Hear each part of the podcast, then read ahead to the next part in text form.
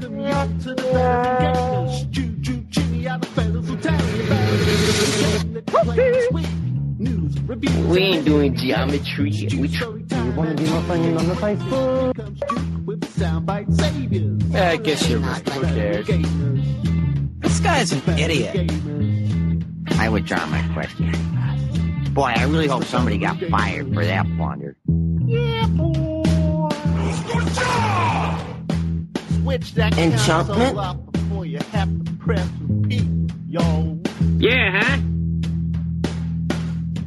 Duke, lay off the sound effects. Hello and welcome to show 130 of the Veteran Gamers Podcast. Yeah, 130. Woo! Year 130 AD. Uh, actually, the Great Wall of China was b- begun and finished in one year. Do you know, I was talking to SLH about this on Saturday when I met her. And we both agreed that you just read shit off Wikipedia. That's it. That's all you do. You don't know nothing really. That's the only purpose I serve on this freaking podcast. Actually, I just I just did a double negative thing. Then uh, you don't know anything because if you don't know nothing, you must know something. So you don't know anything. Let's get this right. I don't actually know anything permanently. I just have it all written down somewhere. Yeah, Wikipedia. That does it. Oh, I'll just uh, I'll just rhyme off some facts about whatever number it is. I didn't do that this week though. I don't have any facts or numbers or nothing. What on 130? Nope, I didn't look it up. Do you know? I, I've got a fact about 130. Oh yeah, Yeah, we've done a lot of shows as a veteran gamers. There you go. How it's about true. We really have. There you go. There you go. We've All done a lot introduce shows. people. Uh, well, people. That's probably a bit of a stretch. No, there's people. Well, I guess there's more than one. Yeah, There's more than one. Uh, so I'm the daddy, as always. That's me. That's me. Otherwise known as Stewpot sometimes to some people. Some people I call me Stewpot. Flower, I've I've got because of my surname, so that happens. Uh, There you go. Uh, I know. And we've also got Duke. Rush goes like this.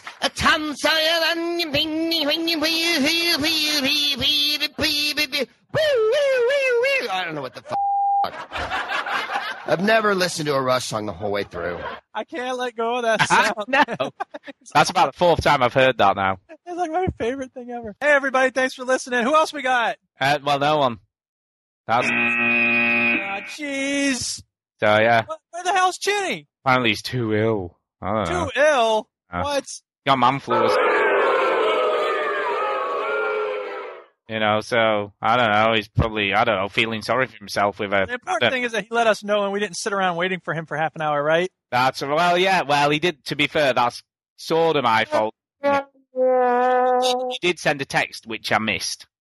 Which I, Oh, so. I, I missed the text. So uh, yeah, he did send a text about an hour and a half ago, and we could have been recording by now. So that's partly my fault. Uh, but yeah, you know, apparently he's ill or whatever. He's got the man. Better have a good story to tell about all the hallucinating and vomiting he's doing. Yeah, exactly. His, his mum's probably tapping his head with a like a damp flannel or something. You know what's crazy too? Like I get sick sometimes during the school year, but I don't know that I've ever missed the podcast. Not because I've like soldiered through, but I just don't think it's ever coincided for some reason. yeah, I think, I think he's just like skiving off or something. You know what I mean? He's probably found something better to do. You know what I mean? Like like it's so hard and arduous to sit and talk about video games for. I know, I know. I don't. I don't think that's. I think he really is sick. Well, like normally, But you know, he does turn up on time, doesn't he? Yeah. You know, and he's all that. De- no, actually, he doesn't do any of that either, does he? he doesn't do anything. That's the way you real diva like the flaws sit. Yeah. at least he was doing the veteran or I mean- the overseas connection last week. I mean, and it. like Let me, putting in just a get to, word or two now and then. let me get to this, though, right? If you were having a meetup, for instance, you would definitely make sure you turned up on time, wouldn't you? You know, Oh snap! No, you didn't. if you were arranging it, you know, if you were the host of this meeting, for instance, right, you would you would set off in place. I definitely not want to be late to that. I mean, that's. Would you? No, that's no, not at all, not at all. Um, I always err on the side of being way too early to things, so I'm, I can't relate really. yeah, I I got. I mean, the the meetup was meant to start from twelve. I got there about twenty past eleven. You know, about twenty past eleven in the morning. That's because you're such a good man, Stu. Absolutely, absolutely. And Chinny is a scumbag. Yeah, but what time do you think the last person who? Be quiet, Chinny. He's, he is being quiet. This Yeah, week. yeah, yeah, yeah. You can't even argue with us. That's kind of cool. So, what what time do you think the last person who got there might have been? What time do you think it was? Well, it's supposed to start at noon. Yeah, too. I can imagine if anybody was going to be there later than like twelve thirty or twelve forty five, they would have been like, you know what? Let's just not go at all. Yeah. It would be silly to show up at this point. Well, well, I'll tell you. I'll tell you what time the last person got there was. Right, Wait, was Chinny the last person? Well, we've not come to that bit yet, but the time the last person got there was about half one, quarter to two in the afternoon. Okay. Wow. And yes, indeed, that person was Chinny. You know what his first words were when he walked in the place? Right? Guess what sorry, he... everybody. I'm sorry I'm late. No! Well, what games we're playing then? Wow. Really? That's pretty ridiculous. And not only that, right? But then he kicked someone off a computer just so he could play, right? He did that as Of well. Of course he did. He missed a half an hour, an hour and a half of playing. He Come on, it's Catch my up. turn now. Get off there. Who did he kick off? Can't remember. Oh. He probably, did, So, so it was good though. he probably didn't do that, but you know, I'm just saying it for fact. And then he beat up a kid. He, uh, He made them uh, wash the seat before he sat down. he, he strangled a puppy, and yeah, he ordered a crazy drink with some weird name that had all these elaborate directions. Yeah. And he didn't have it, so he, he made the bloke in the bar go to the shop round the corner to get the stuff he needed to make it for bring him a cushion for his seat and a Oh. special. He had his own keyboard with him. Not only a cushion, but it had to be filled with a goose down. You oh know, Oh my god, what a with the fine. You're not going to like this, you know, being a vegetarian, or but the Uh. finest mink cover he wanted on it as well. Oh, jeez, come on, Chinny, what are you doing, man? Um, Animals died so you could have a nice place for your butt. That's it. That's it. Uh, What but does he like? yeah, but story time. Story. Oh, is it story time? Yeah, okay, I guess. Story, story, story time. So yes, uh, meetup. We should talk about Yay. meetup, shouldn't we? was good. Excellent. I've got to say. Awesome. I've got to say, loads of people turned up, right? So I'm going to try and remember everyone who turned up, right? So here are the people who turned up as far as I know, right? There was Mike Hardman. Hard man. Yeah, so you got to do a bit of a cheer in between these. Come on, Woo! get it together. Mike Hardman. Woo! Me. Yay. Uh, Diana Malinovska. Must- Oh yeah. Diana Malinovska. Uh, Mike Chin. Boo. Boo. Uh, Mike Vasey. Yay. Uh, Chris MJW. Chris Williams. Oh yeah. Uh. SLH, otherwise known as Susan Yay. Linden Hall. Andrew Gold. Yay. Or Gould. Andrew Gould. Gold. Gould. Uh, Richard Webster. Big Bad Daddy. Yay. Hey, Jamie O'Neill. Yay. Jason Powell. Yay. And No one man should have all that Powell. Uh, exactly. And two of his friends who were just random people who came with him. Really? Yeah, so they came. cool. Uh, yeah, it was great. And a bit, a, a sort of almost bit of an extra shout out to Jamie, Jamie O'Neill, Uh-huh. who who actually brought badges for everybody, like Really? little badges with like you know Veteran Gamers Meetup 2012, Oh, that's awesome. and handed them out, and we all walked. So yeah, I, I guess this sort of goes over into what I've been playing in a way. I guess it has. we played some games. Now, I hope I've remembered everyone right. And if I have, if I've not mentioned your name right, email me and berate me, and I'll make sure I, re- I mention you next week. Yeah, berate him. I'm almost sure I got everybody on that list, but I didn't know the names of the two random people, so I do Well, you weren't the only one from the podcast who was there. Chinny can. Oh wait. yeah, Chinny could remind me, couldn't he? Ah, jeez. Mm. Yes, first of all, everyone was very friendly. Yeah. Yeah, very friendly. Not that that's a shock. I mean. Yeah, yeah. Uh, what the fuck is wrong with you people? You yeah. suck. Richard, Richard Webster, he's a handsome guy. We liked him. Is he? He's very handsome. Yes, yes, yes. I'll be the judge of that. Yeah, yeah. He looked a bit like Clark Kent. He had glasses on, and you know, I reckon once the glasses came off, he was Superman. You know, underneath that. Oh yeah. So, so Richie, he was a really nice guy. So yeah, well, everyone was really nice to be honest. But there was something rather ironic happened. So before I get to gaming stuff, something ironic. But this was after we'd been gaming, so this was a bit later on, right? So this is still Ah. out of order. Um, but but you know, we are the veteran gamers, yeah.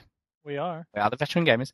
And then we went to a pub, a pub or a bar as you call it in America, a pub Because you are in England. in England after after we had the meetup, and two people who were in our party got asked for ID at the bar, nice. which were well, and, Oh yeah. and Mike Hardman. They both got asked for ID to get in the bar. They didn't think they looked old enough to be in there. Nice. Uh, the funniest one, Mike Hardman, he got asked as we went in. Uh, Rich sort of got in and then had to, he nipped out because he had a headache to get some Anadin or whatever. And when he came back in, he was asked for ID the second time he came back into the, to the pub. So yeah. Funny. Yeah, it was. It was kind of funny. Uh, but Susan was lovely, you know, and Jamie was lovely, and everyone was just lovely, and Andrew was lovely, and we just had a laugh, right? So, Um, yeah, so we got there about everyone had sort of well, everyone apart from Chinny had arrived by about quarter to one, right? So Yeah. everyone was there by about half twelve, quarter to one ish. Uh, and we paid fifteen pounds each for five hours of gaming, Yeah. a free burger, and a free drink. Nice. So that's what it included. Well, if you paid for it, it's not really free, but whatever. Well, yeah, you know what I mean, though. It's I know what you mean. It was in. It came with- right, to put it into perspective, they normally charge three pounds an hour. Okay. Uh, this is a Kyoto Lounge. I've, I've got to say, the venue was really excellent, really well set up. Little, only a tiny place. It wasn't as big as I was expecting. Yeah. Uh, but in the main area, they had like a bar. It was all really nicely decorated and nicely furnished. They had big, comfy sofas and stuff. Yeah, had uh, five Xbox 360s and two PS3s set up in the main area as you walked in. All with like um, probably 14 inch TVs, I think, were on all of those. Yeah. And then they had a separate room off to the side that had 10 gaming PC rigs set up uh, with 22 inch monitors. And there were sort of really comfy leather office chairs and all that kind of stuff, really nicely. And it was all neon lights underneath where you sat, so it was sort of ju- the room was in pitch darkness apart from this blue glow coming from underneath where you sat. That reminds me of when we were driving one time in Sarasota, Florida. and We saw this car that was called, it had the license plate that said UFO2, and there were all sorts of neon all underneath it on the sides and everything. We chased that car for like two miles, yelling out the window, UFO2, UFO2. The guy was like, what? so yeah, it was probably a bit like that. Uh, and then the gaming PCs, PCs themselves were in glass cabinets above the monitor. Right, it's sort of almost like built into the wall. Uh, and th- and they obviously had perspex sides on them with all the stuff glowing inside. So it, it was proper cool. So it was a really cool, well set up place. Um, so obviously we were all, you know, we're all console gamers, aren't we? So Oh, yeah, what what wouldn't we be doing? You'd think. Uh, no one had to play on a PC.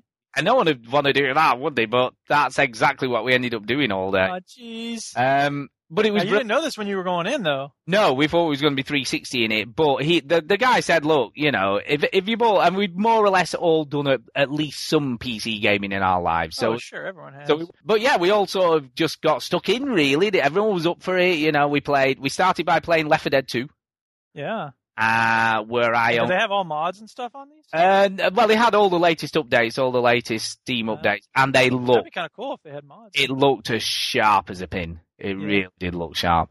Um, so we played that, and I owned everyone pretty much as the infected. And in one round, this is no word of a lie, right? I was a hunter, and I took out three of the team with one hunter.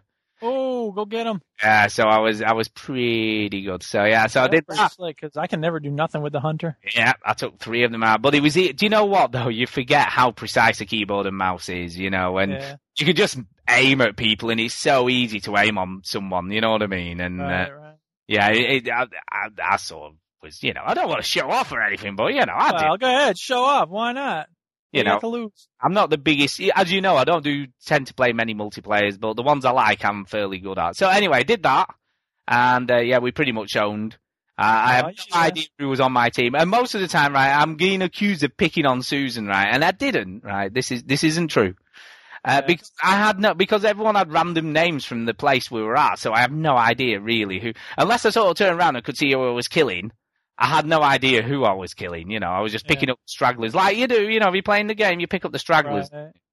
Uh, so I was doing that, and uh, Although sometimes there is a nice satisfaction that comes from hitting a specific person or whatever. yeah, I mean the biggest problem we had is because it's very team based. There, there was no real communication because you had headphones on, but the, the mic Yeah. weren't plugged in. So the mi- not everyone had mics on there, so we couldn't really Right, communicate as right. teams. So that made it a bit more difficult.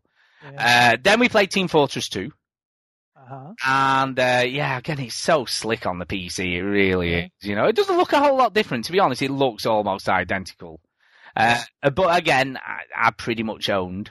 Uh, Oh yeah. But we were playing Fort 2, you know, we have to collect the intelligence. Ballin'. And in the two rounds we played, uh, I deposited the intelligence five out of six times. Oh snap! oh yeah, so I was Take that. I was pretty Five good. six Ah. into other team. Yeah, so I did that as well. Uh, then we played the original Left 4 Dead. Ah. and unfortunately, I was I was pretty good at that as well. To be fair, Ah, uh, but everyone else did See, I well. want to hear from other people. See, this is the nice thing about Chinny being gone is you. Oh, I owned everybody. I did great. Look, look, you just need to look at the comments on the thing. You look, everyone's saying it.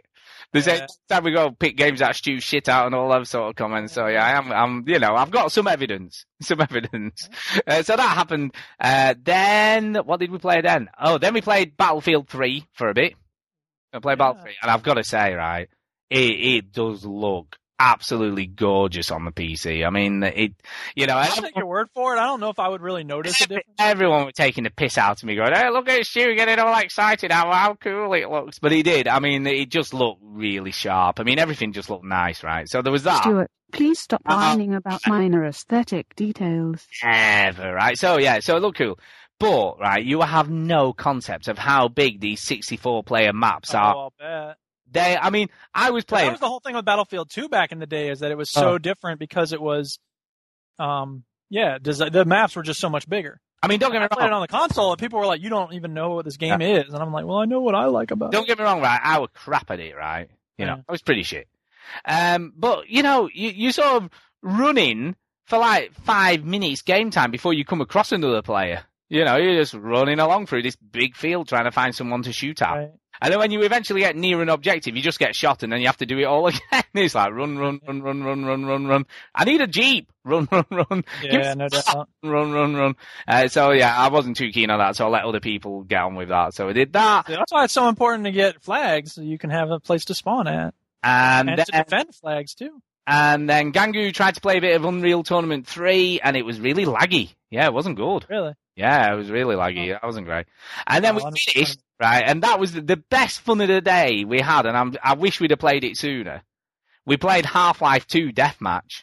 Oh, And I, I have played it before a little bit when my PC was working. I have played Half-Life 2 Deathmatch before. yeah. But you forget how much fun it is just running around with grav guns firing drawers at people. You know, Yeah. shelving or whatever you've picked up, you know, a box. It uh, it was just so funny. It was just so funny running around with a grav gun, just firing whatever you can find at people.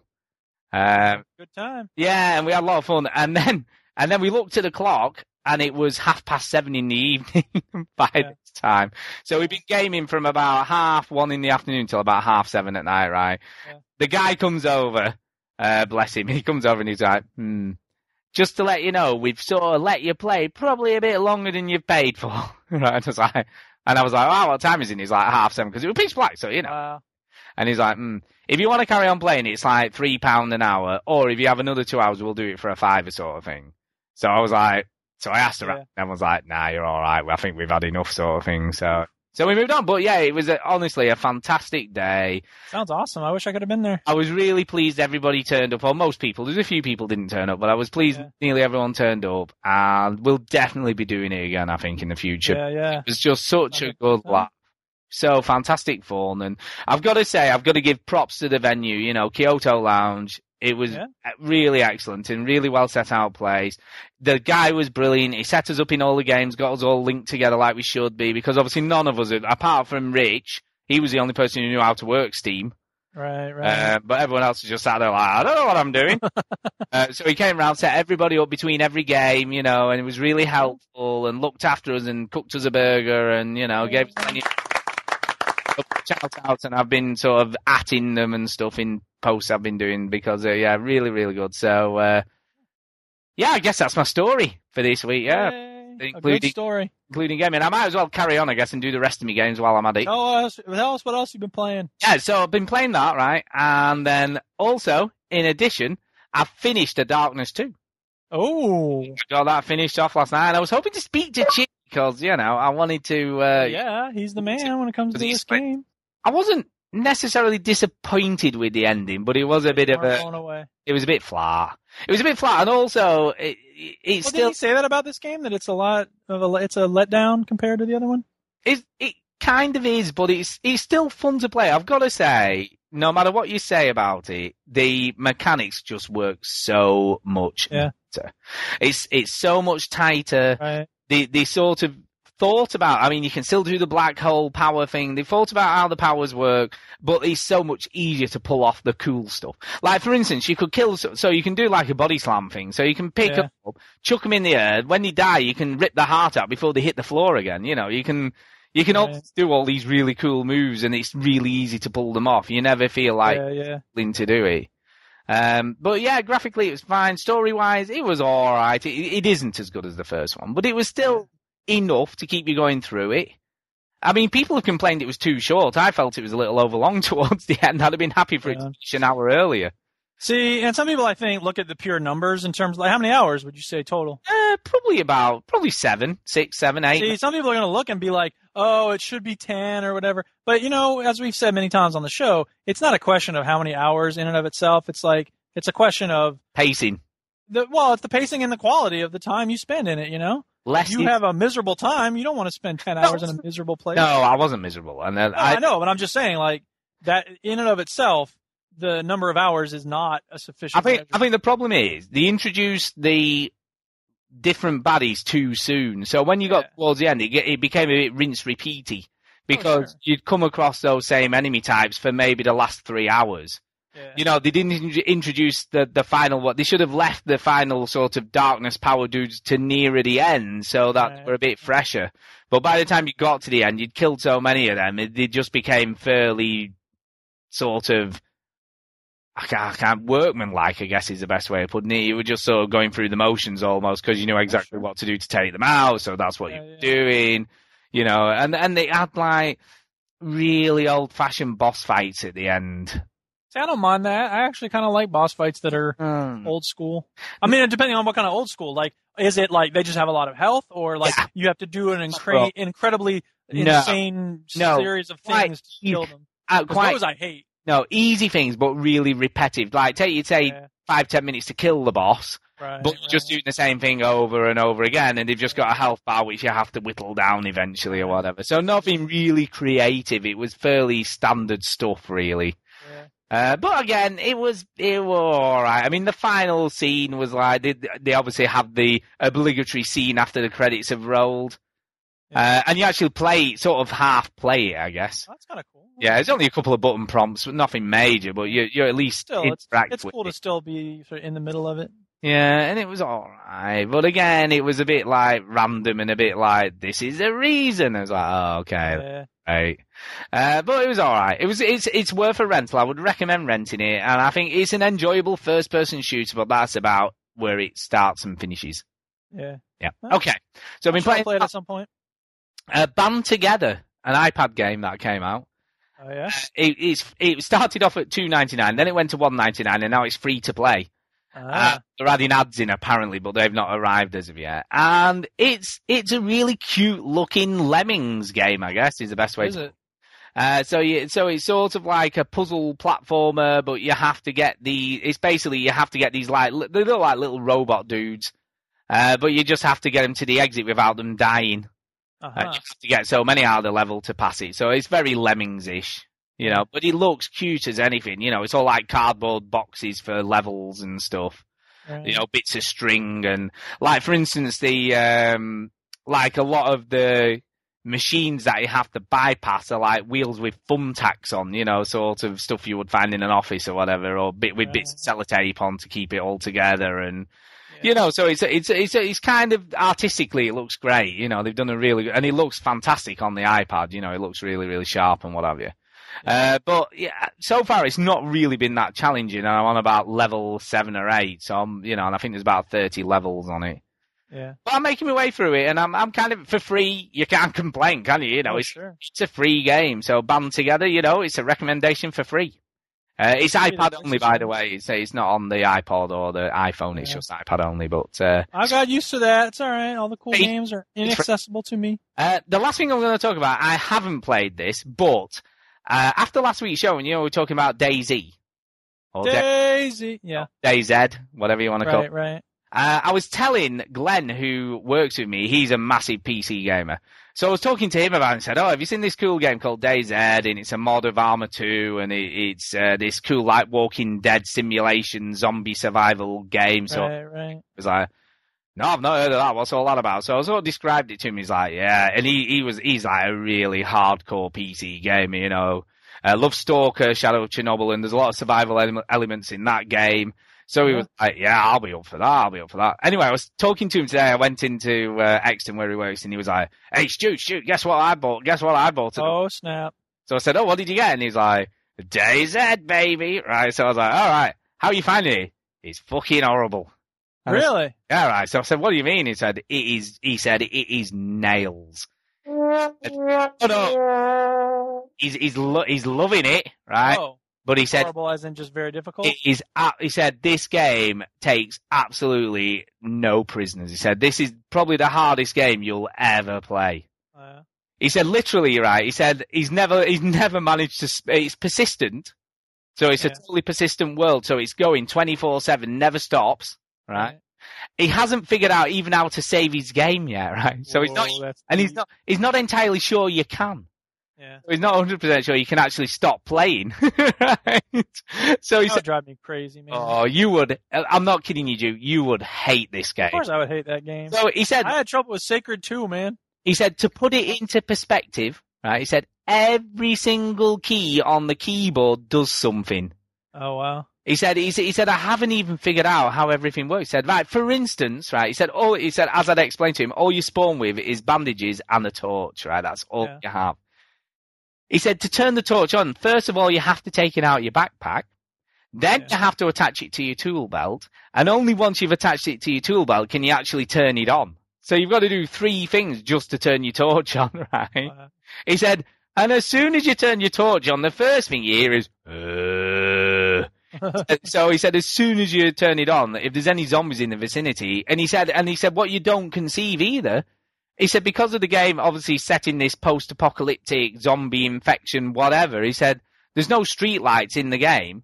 He said, so when you spawn on the beach, you can hear the sea coming in behind you. yeah. You can just see the stars and the moon, and that is the only light you have. Wow. He said, and you literally cannot see. I think he said it is pitch dark, right? He said, and you turn the torch on and you get this, obviously, this round circle of light in front of you so you can actually see where you're going. But he said, as soon as you do that, the zombies are on you and you're dead. Yeah. Right? So he said, that was my first experience of the Yikes. game, right? He said, That sounds great. How do I get this game? he said, and that happened about four times, right? So he said, and then the third time he said, I just pegged it without turning the torch and I just ran for it, right? And he said, and I found like a highway and there was a bit more light so I could see. And he said, and I'm running down the highway, he said, and I turned on my torch so I could see where I was going. And he said, and then we're dead again, right? Oh, jeez. and then he said, I'm reading on the forums and it's like, whatever you do, don't run down the highway with your torch on. He's like, oh, now you tell me. like, oh shit.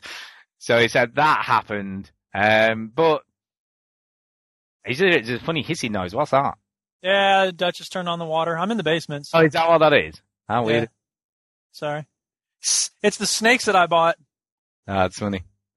Yeah. So yeah, so so yeah, so he's he's sort of enjoying it in a masochistic kind of way, and he thinks he's gonna really. Sounds like there's no other way to enjoy it. I felt a bit guilty because obviously he's gone out and bought this, and it cost him twenty five quid uh, for Yeah. stuff he needed. And and also the other thing he said is kind of which is cool. He said you have like he said there's a diagram of your body at the side of the screen. Yeah. And he said, obviously, if you break a bone or whatever it is, it shows up on this diagram. Or if you get shot or get bitten or whatever, it all Well, your health is regenerating, right? no, absolutely not. No, you've got to use bandages, morphine, whatever you can get your hands on. Uh, And so yes, he's he's sort of enjoy. He thinks he's going to enjoy it. Tomorrow he's on the on a day off, and he said, literally, I'm just going to play it all day and see what happens. yeah. You know, I'm going to really put some time into it, get me head around all the controls that I need to do, and see if I can get there. So, so I'll keep I'll keep giving you updates. So even though I'm not playing it, I'll give you updates on how he's getting on in the game and whether he sticks with it and what happens Yeah. to him, and you know if any cool stuff happens. So hopefully we should have some interesting stuff coming out of him. So. Uh, so yeah, so I'm pleased he sort of went for it, and I think he, he didn't seem disappointed, but he was like, "This game is nails." He said, "This is seriously hardcore." He said, "He said he, he's, he said I can't imagine a normal person liking this game." He said, Yeah. he said it is very, very difficult. So, uh, Throwing down the gauntlet, man. I mean, it sounds like, I mean, honestly, it sounds like um, Dark Souls would be small fry compared to it, to be honest. Yeah. It does. It really does sound like Dark Souls is small fry. And the fact, and I haven't, I was going to Google it before tonight, so the fact that you might not be able to save and you've just got to keep, either leave, find a safe house, hole up and leave your computer running so you don't Yeah. start your game again. Is, is even crazier. That's Yeah, it is. crazy hardcore. There'll be people just like living in this world 24-7 where it's like the real world, I'm surviving. so, Yeah, yeah. so anyways, uh, I'll keep you updated anyway. And that's it for me. That's all my stuff. So what have you been up? Oh, yeah. Any, anything interesting this week come out? Anything, you know, kind of cool or anything maybe? Nothing really comes to mind here. You know what? I, I screwed up with this DLC. Really? I should not have like gorged myself on nothing but Skyrim for a week before it came out. That's not the way you're supposed to do this. It's supposed to be the excuse you have to return to the world of Ah, Skyrim. well, of course it is. It's like the, oh, I've not played it for a while. Oh, the DLC I there. know, I know, I know. Oh, Duke. But I've played it solid for the last 12 months. I'm just going to play some more. It'll be great. yeah, and you know, I wanted the story to be enough to carry it, and it really isn't. And I should have, ex- I should have known that. But on the other hand, I mean, look, I don't regret what I said in the review. If people want to know more, okay, first of all, if people don't know what we're talking about, Dawnguard came out. It's the newest DLC for Skyrim. It's the only DLC so far for Skyrim. Uh, it's it's good. Like it's over. It's generally very good. Like I'm not gonna lie. It's more Skyrim. Um, and I stand by what I said on the website. Like it is pretty disappointing. The story is somewhat interesting, but not really as good as I would have hoped. Um, the new areas are intriguing, and there's one part that's really cool, but by and large, it's nothing too remarkable. Which, whatever. I didn't expect the areas to be very interesting because there's only so much that you can do with the areas, right? Um, and, and you haven't played this, but you know, if people have been to Blackreach in Skyrim, there's a place that's a lot like Blackreach. So it's sort of that same kind of huge cavernous type thing, but that that's impressive for 20 minutes. You know what I mean? But you have to So, spend like two hours there. so obviously, like, you know, in Oblivion, the biggest bit of DLC that ever came for that was the Shivering Isles, Right. which was totally different to, to the normal game, you know, I, I, mean, I still haven't played that. Like, Yeah. I'll go back and do that. you should but- do, because, you see, what they did brilliantly well with the shit, and, and I think they made, I'm, I'm almost sure they made a thing saying at the time, it took them that long to make the Shivering Isles, it, it eventually wasn't really worth the, the investment. Yeah. you know, for them. And they said they would never really make. I mean, because it's about a thirty-hour expansion. It's it's massive, uh, Shivering Isles, and it's its own thing on its own, and all the plant life's completely different. All the buildings are totally different. It is like another version of Oblivion or Skyrim or whatever. You know, it's its own little ecosystem, and Right. it had loads of cool side. Not only the main quest, but there were loads. It was almost like a mini version of Oblivion. It had all its own little side missions going on, and some of those were really cool. You know, there was a lot of stuff to do in in Shivering Isles, and I think I probably put about thirty five hours into that alone. You know, just on that game. Yeah. You know, and that, and I, and I think they've sort of learned, not learned a lesson, unfortunately, but from from their point of view, they well, decided. right. they had to scale yeah. back when it comes to Yeah. the DLC, which I understand. And I mean, this is much more integrated into the world of Skyrim, which is nice in some ways, but it also the biggest shortcoming I think it has is that it it it it basically says, I mean, you know, the quest system in in both Oblivion and Skyrim is when you finish one part of the quest, it says the next part's over here. Now go do that, and and it's very easy to sort of streamline yourself into just doing the quest missions, blah blah bump bump bump bump bump. But the game really shouldn't be played like that because to get the most out of it, you should take your time, you should talk to the NPCs, et cetera, et cetera. And I recognize that I didn't do that, and that's my bad for not doing that. And you know, I suppose we could say that I actually have more to look forward to when I go back to Skyrim at some point and I do some of that extra stuff. Um, that said, you know, there are some interesting characters. Um, some of the moments in it are really cool. So I- I'll admit that um, it's it's definitely worth playing. If you love Skyrim, you've probably already played it. And if you like Skyrim or you you know you need a little break before you get this, I don't blame anybody who waits to get it on discount. Um, so yeah. Now here's what I I said this at the end of the review, and I, I stand by this. I think this is a good point. It would be risky for uh, a game developer to do this, but I think that if anybody can make it work, it's Bethesda. uh, you make a DLC that's just a new. It's it's a new area that has a lot of little stories lying around waiting to be discovered, and there's no one quest line that says you have to do this now, then you have to do this, then you have to do this. Instead, the main quest line is explore this place, check it out, and see what's going on here. Yeah, but I think the Shivering Isles did that to a certain extent. Of Maybe course, it it, did. of course it had a main story. Of course Yeah. it did, Right. uh, which you worked through. Uh, but but there were lots of side quests within that, and some of the side quests were just very inventive, very clever, very cool. You know, you felt like they'd put a massive amount of effort and time into that game to make it as cool as it was. You know, for DLC, I mean, the I mean the, the classic mode was an expansion, I guess, than DLC. Right. Uh, but yeah, they, you could tell they'd put a lot of thought and effort and time and Oh, sure. creativity and all that kind of stuff. I have got a question about Dawnguard. One of the guys who I work hit. with is a massive Skyrim fan. He's Ah. bought the Dawnguard uh, DLC. Came to me today and went, Stu, Stu, I've got a question. I've got a question for you. You might be able to help me. Got a question. I was like, yeah, yeah, what's that, Andy? And he went, uh, I've got the Dawnguard DLC. How do you start it? I've got it, but I've no idea how to start No, it. It's funny. Actually, I had that same problem because okay, in the Fallout DLC, it always comes with a radio signal. Yeah. And Yeah. It's like you have this thing. This guy's looking for help. Um. In Oblivion, Shivering Isles, what happened with that? It says after about t- it had to be 24 hours in-game time, yeah. and then you get you know on those like uh, things at the bottom to instruct you or tell you about something, and it said a strange doorway's appeared on an island just off the coast of right. Cyrodiil or that. whatever. Yeah, yeah, yeah. Because I yeah. did do the very, very beginning of Shivering Isles, so I do remember that. So you got it, crikey. oh yeah, I have it. I've just never actually Wow. played it.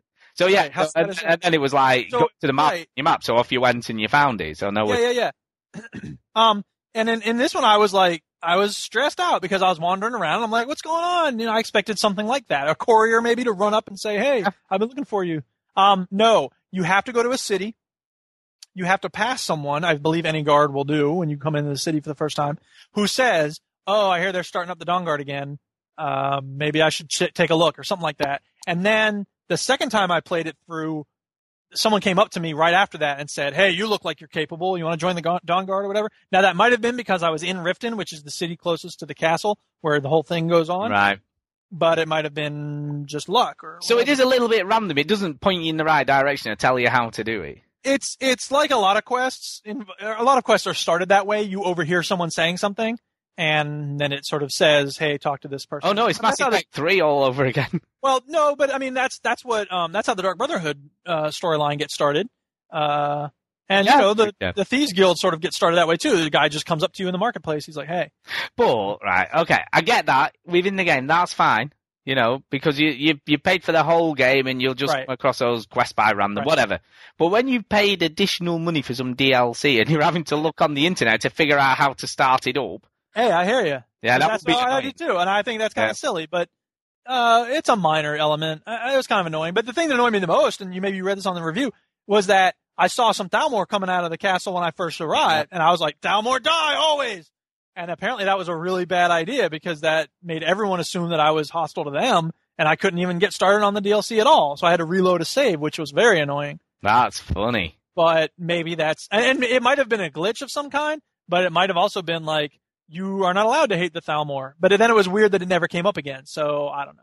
I think it was more likely because you were being an asshole. But I was, but I'm always an asshole to the Thalmor, and in fact, in certain parts of the main storyline, you're supposed to be. So I don't really know. I mean, the Thalmor are not gen- There aren't many people hated in the world of Skyrim more than the Thalmor. I mean, even the Daedra and the evil demonic beast creatures, they're like pretty cool because they give you weapons and stuff. But the Thalmor are just assholes all the time. You see, it doesn't mean enough to me because I've only played 30 hours, so. People who have played know what I'm talking about. Hey, people out listening there, come on, big ups. Hating the Thalmor? That's right. I hate the Thalmor. You hate the Thalmor. Everybody hates the Thalmor. Yeah. Anyway, that's not the only thing I've been playing. No, I know. You've got a list of stuff. Up with that, man? I know. Uh, I've been playing two games on Facebook lately. Dude, Wow. what the hell? I know. One of them is Chinny's fault. Thanks, Chinny, because he mentioned on the Overseas Connection that he's been playing the SimCity Social game on Facebook, and he said that it's pretty cool. And I'm, I don't know. I have problems with a lot of Facebook games, but I thought, okay, maybe they did this right, and they kind of did. Uh, it's fun. It's it's it's. I mean, you know, every Facebook game, especially those from Zynga, and I don't know if this is related to Zynga or not, but they all have a pretty standard pattern, which is you set up your thing and then you add things to it and you spend energy, which is a lightning bolts, and then money, which is a money bag, and then like uh, products, which is in a crate in this case, and then diamonds uh, to to make new things and upgrade stuff, and it keeps going like that. And of course, the whole trick that they want you to do is is to buy more energy or diamonds or whatever it is, because at some point you're going to reach a, a, a wall and you're not going to be able to do anything until you have more energy, which with which you can change things and get more diamonds, and then you can finally upgrade your train station. What you mean, like what microtransactions in a Facebook game? Are you sure? Exactly. It's all about the microtransactions. So that's kind of, I mean, I don't mind that so much. The thing that I mind most is that it's so, trying so hard to get me to annoy my friends with this. And it's, uh, I, I have people on my Facebook feed who spam the crap out of it with cast, hidden castle or whatever the hell. I don't know what these games are. And it's just, it's really annoying, especially when this stuff comes up on my notification. So I think a friend has responded to something I've said and it just says, so and so wants you to give them parts in whatever Vampire Wars. I don't even know what the hell that is. So that's annoying because I don't want to be that guy. You know what I mean? And I accidentally published something to my feed, and I'm like, no, no, no, and I had to go and change it to only I can see it, which fortunately you can do with most stuff on Facebook. So anyway, whatever. It's kind of fun. And if you play SimCity Social, you can spam me. You can send me requests and things because I don't mind. I'm playing it, so go ahead and ask away. Um, yeah, but don't be spamming it to everybody on your feed. Uh, the other thing I played on Facebook because I have a friend in uh, that I I know from back in the day. Uh, he sent me a request on You Don't Know Jack, and I played it on Facebook. And you know what? It really works well there because each round is like five minutes, maybe. There's five questions and then a couple of bonus things here and there, and it ranks you with your friends, and it's totally asynchronous, but it's it's a good platform for that. You know what I mean? The console one that they put out recently, that was a bad idea because it was a good fit for the PS1 back in the day, Yeah. but it's not a good fit for the Xbox 360 and the PS3. You know what I mean? It just doesn't work there. So doing it on Facebook is a good idea because they really got a good, like I said, they have a good platform for it. Ah, that's good. So if you, you know, it's fun little trivia, and it's still kind of stupid and annoying because it's so based on like this smarmy humor, and it, it the- the jokes are often very laborious, and you know exactly what the joke's going to be as soon as he starts making it, but you have to sit there and listen to him make the joke, and you're just like, come on, move on to the next question, would you? I think that, I think the Um, trouble is for me.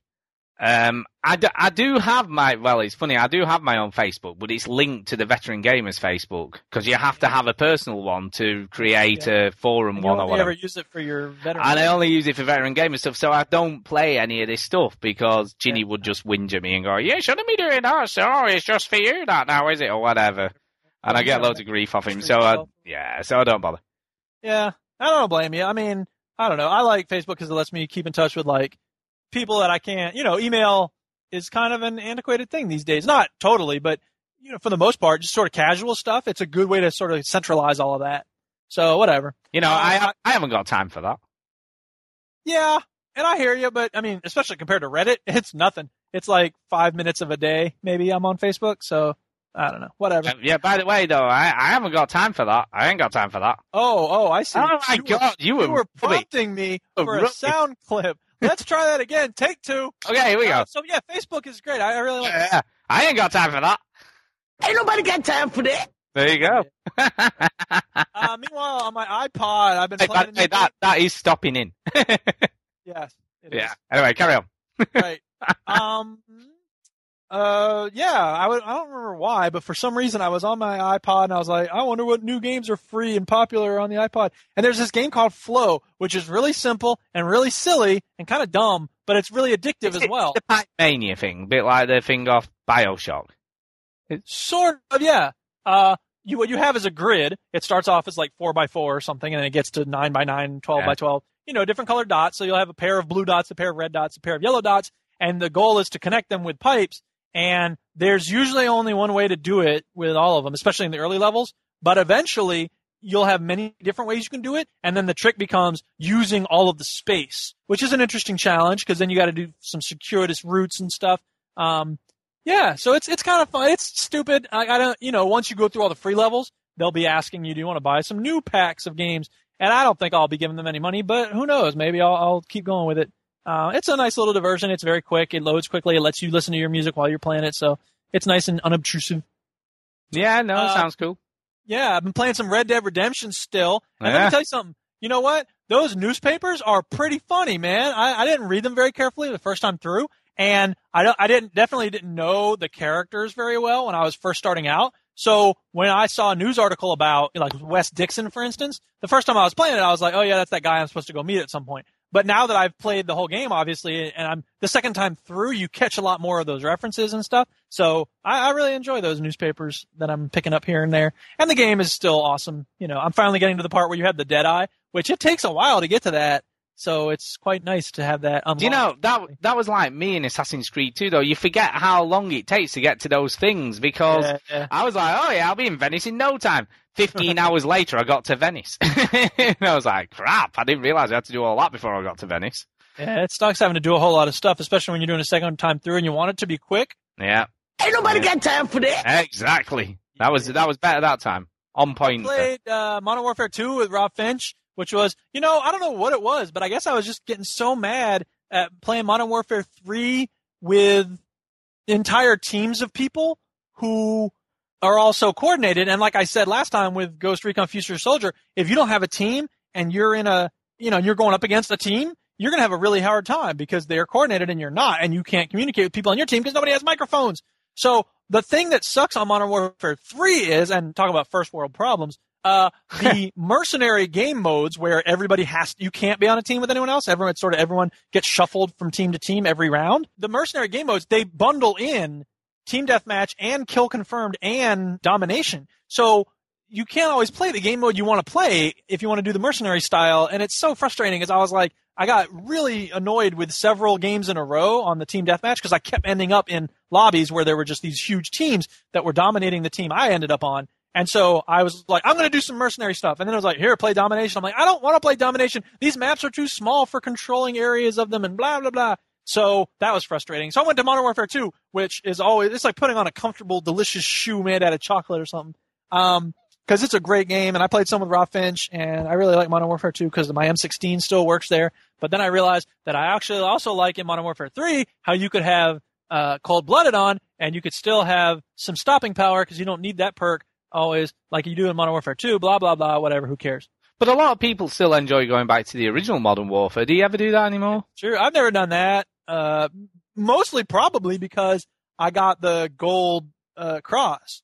I, I prestiged as much as you can prestige, Right. and Oh no! Don't tell me there you you ran out of sort of carrots to get. in a way, Oh no! It's I can't. Oh well, that's And- it. That's that. half, No one the else match is in going Modern out. Warfare, the original Modern Warfare, or in Modern Warfare 2 anyway. So yeah, But- I, I don't know. I might go back at some point because, Do you not think to a certain extent that says something about you though? Of course, it says something about me. I want to prestige. Yeah, you're literally only doing that rinse repeat just to get those achievements or Well, I'm attracted by shiny new things. Tell me you're not attracted by shiny new things. you do different things. Oh yeah, shiny. Hey, the golden skull that I will eventually get in Modern Warfare 2 is different. It's different, but it's still different from the thing, the symbol I have right now. it's just the Emperor's new clothes. What are you going on about? So is whatever. So is the latest dumb game from Japan. Yeah, whatever. Anyway, that's what I've been playing. Water and all that argument. Skyrim in the basement. I'm going into Blackreach right now. God damn, this place is enormous. Oh, I'll tell you this: I am not doing the Crimson Nirnroot. Oh Uh, wait, no, no, no, no, because that's not attached to a, an achievement. I was going to say this is going to be my first game and probably only ever where I get both a thousand gamer score upstairs and a platinum trophy downstairs. I've got to just a minute, just a minute, just a minute, just a minute. Right. So okay, okay, okay. Just a minute. Let's just just step back. I overdosed on Skyrim. Dawnguard made me angry. Uh, now but- I'm going back to Aiden, what are you doing? Turn that freaking game off. Just turn it off. That's not the way I want to put it. Look, Oh. when we're doing, hang on a second. When we're doing the show, I'm paying. I mean, don't. I've had it paused for like half an hour because I've been talking about what I've been doing. Okay, but here's the thing: I could play. I could play nothing. That's not an option. I could play Modern Warfare 2, which, as I've said, is you can't pause it. So I'm always like, ah, I'm dying while I'm talking. Uh, and then I got Uncharted 3. I got to give you my full attention. because obviously you pay attention. So but right, look, seriously, right, put put The Witcher Two back in and get some Witcher Two played and see what you think. Because I think you would love it if you got into that game. I mean, you need something. You need you need another RPG because that's what you love, right? But you Red need. Dead Redemption's kind of an RPG. Yeah, it is. I'm not disagreeing with you. It's no, I, I agree with you. It's kind of silly. Oh, but here's the thing. I just today got Special Ops: The Line, so I'm actually going to play that before I play Witcher 2 because I keep read. I don't even read them. I've been seeing a lot of reviews that say some Uh, very interesting things about the story. Yeah, apparently it's very good. Apparently mechanically it's not brilliant, but the story's really well. Well, that's the thing is I'm curious because I saw the headline of a New York Times piece that reviewed it that said it has echoes of Joseph Conrad's Heart of Darkness, which Yeah. makes me very interested to know more. Yeah. Now, I hope I'm not getting my expectations up too high because Lord knows in the past I've said, okay, this game might not be the greatest mechanically, but story's supposed to be good. There's a chance that may come for me. I've sent, I've obviously sent the Darkness 2 back. That's obviously on my list, and and obviously I do the thing, and you should do this. It works really, really well, right? Is you put both formats on. If it's only story based and you're not bothered about multiplayer, you just stick them both on. So I have PS3 and Xbox 360 versions on there of every game I want, and that Yeah. I'm more likely to get the game I want, right? So that that works really, really well. Yeah, it's true. I, I just sit and wait for like Well- three or four days for GameFly to I could. I could easily, I could easily end up getting, um, you know, lollipop chainsaw. Oh god. so you know what's funny though? Here's the interesting thing about that game is I've actually seen a number of reviews and comments on different forums where people are saying that in some ways it's kind of a feminist game and that the the male protagonist is kind of objectified in a in an emotional way that makes me think like okay maybe it goes a little further than I don't know I still think well, she it's kind does. of a I mean, come on, let, let's spooch fest for let's adolescent minded males let's put this into perspective. She runs around the game with her boyfriend's head dangling from her waist. yeah she does Do you know what I mean? What does that tell you? I know I know I know and That's I a pretty that. empowering thing, you know, for a woman sort of. I mean, in a now, really crazy, that- weird right, sort of way. Yes, right. But that's counterbalanced by the fact that she's in a goddamn cheerleader outfit and the camera's peeking up her skirt every five seconds. So you take, you know, the Lord giveth and the Lord taketh away. Let's be fair. But whatever. I, I haven't played it and I would need to play it before I really made a judgment. So whatever. Come on, we we know you're gonna hate it anyway. Even if you played this game, you would hate it. But but I, you know, I come at things with an open mind. I really do give things a chance. I do. No, no, no. Hang on a second, though, because there are some games that I came in like this is going to suck, and then I actually end up liking them. So I think you should give me that. And I try, you know. Now, don't get me wrong. A lot of times I'm proven right because my instincts are good. No, they're not though. I think I. Un- are. I know. I don't think you are. Are. I don't think you're open-minded at all. I think you're fairly black and white. What are you talking about? Did uh, you see my review of Dawnguard? If I were not open-minded, how could I give anything Skyrim related less than five stars? Yeah, I guess that is a good argument, but it's not true. But it's still not true because because you prefer to see faults in things you like. But in my opinion, if you've already made up your mind you're not gonna like something, I would guarantee 99% of the time you will not like it, regardless of whether you can pretend. now I got to think of a game where you're wrong about that. Wouldn't give it enough of a chance to see if you did. You know what? Gears of War 3.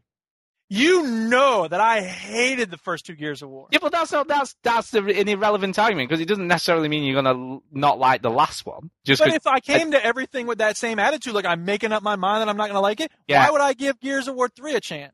I guess, Which I did, and I ended up really liking the multiplayer.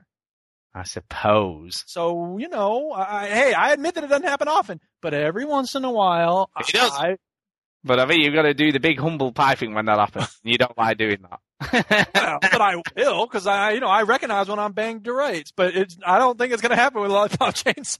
yeah, exactly. And it's certainly not going to happen to the other side or whatever the hell it's called.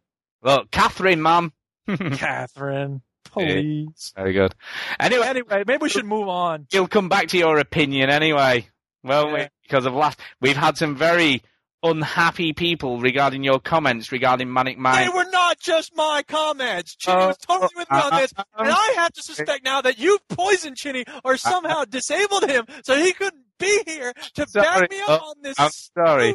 I, am sorry, right? But Chinny only made one comment though, But and his comment was the same as that Duke's right about everything he Yeah. says here. and and as we all know, as much as we pretend that VlaDOS is her own person, we know the truth, and so did the Yeah, whatever. You know what? Everybody who's written in, if you're upset about what I said about that stupid game, let me just give you this piece of advice. Shut the hell up! Just tell you, but we'll come to that anyway. We'll get to that Ah, emails and I comments. can't believe I'm had to defend this position again. Oh well, look, you, look, you you should have learned by now, right? That when people love something because they remember it from the childhood or whatever, it- it's sacred, man. You can't diss stuff like that. You can't do it, regardless of what you think of it now. I suppose I have that opinion about Final Fantasy VII and certain you other games. go dissing it, man, because that's like you, you're trampling on people's memories, man. You Yeah, know? but you know what? All I'm saying is, and this is what I said last week. I think you have to recognize the piece of shit. You use your piece of shit soundbite. right. What I'm saying is, hang on a second. You have to recognize that those are just your memories of the game, and that if you try to look at the game now, it doesn't hold up. Well, it's all does, and that's the trouble. But you only played the very first level and probably Well, no, no, no. Hang on a second, Stu. I there is no way I'm going to have this connection to the game because I don't have. I never had that memory, so I can't connect with people who have fond memories of it. However, I have recognized that, like for instance, back in the day, I thought uh, Dragon's Lair was the coolest thing ever. But then I go back and I look at it, and I'm like, wow, that game kind of sucked because it wasn't at all clear what you were supposed to do, and you just died, and that was it. And he's even better now. You have to wave your arms around with uh, connected. to it. Exactly. That doesn't So that's- quite work. That's the kind of thing I'm talking about. Like I have fond memories of that game, but I recognize now that it's not a great Well, game. I don't think that's I don't think that's strictly true in this case because as much as the graphics are crap, right, and they are, because I mean we're talking about a game that came I know, out, I, I, that was never my concern. Was the and the music, the music is kind of cool for old sort of eight bit music or whatever. It is kind of cool and ting Uh, and cool. I'm not even going to argue with it. Well, anyway, right, that. aside, but the platforming elements still are, are, are solid. There are solid platforming elements in that game. It's mean, so far as you push left and the guy goes left, yeah, but I mean that's not an achievement. What else do you do in a platformer game? That's what you do. That's what every platformer game does. Either go left or right and jump. And Which that's, explains that's why I'm so bored with platformers, and that's probably part of this too. I don't disagree with you, but I can't believe we're still fighting about this. yeah, well, we'll be fighting more later. Let's save it till later when we get the comments Right, out. let's save it Defend till yourself. later. Let's talk about a new game that we're probably going to disagree on. You can defend yourself against the listeners later. Oh, okay, Um, so anyway, talking of indie picks, I guess it's time to do this week. So who knows? let's do it. Let's do it. Indie game review review. One of the best webcomics about video games is Penny Arcade, which has spawned a very popular blog and a series of conventions known as PAX. I enjoy the comic strip very much, but I am still mad with the Penny Arcade guys for the glib contempt with which they responded to the critics of the 2010 Dick Wolves comic. I won't go into it here, but if you'd like to know more please visit debacle.tumblr.com. In 2008 Hothead Games came out with a pair of games starring Gabe and Taicho, the authors and protagonists of the comic. The series was called Penny Arcade Adventures, on the rain-slick precipice of darkness. When Hothead moved their attention to Deathspank, there was no more game to be had. However, recently the indie developer Zeboyd Games, who also made Breath of Death VII and Tuvalu Saves the World, stepped in and made episode 3. This is a classic RPG in every sense of the world, except for the writing. It's a comedy game, through and through.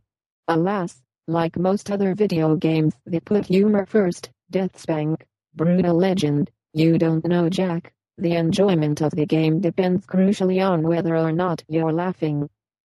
The graphics are right out of Dragon Warrior on the original NES. The sound is cute and the sprites are, well, they're 8-bit. You run around fighting things and gathering loot, and then buy better stuff to take on stronger enemies. Fairly standard. Penny Arcade Adventures on the Rain-Slick Precipice of Darkness 3 is 400 Microsoft points on Xbox Indie Games. GLaDOS is out like a slow runner on third base. There you go.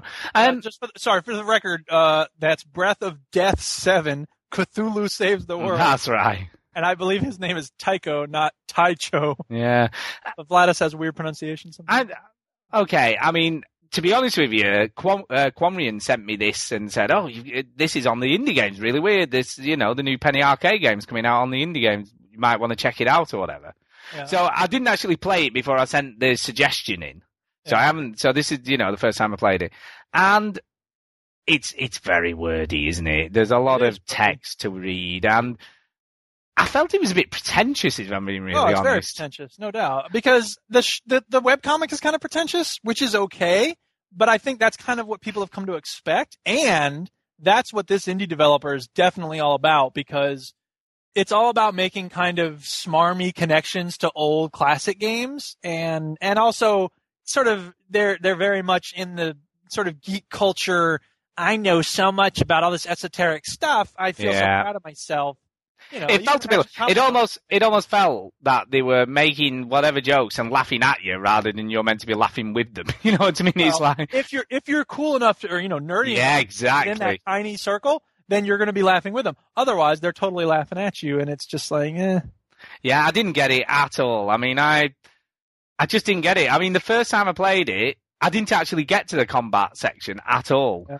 And then I played it again just to see what the combat was like, and it was all right. I mean, it was very classical turn-based sort of RPG combat, really. Yeah, but but even then, like, and I, I'm not trying not to be too hard on it because you know it has a lot of the elements I like about an RPG.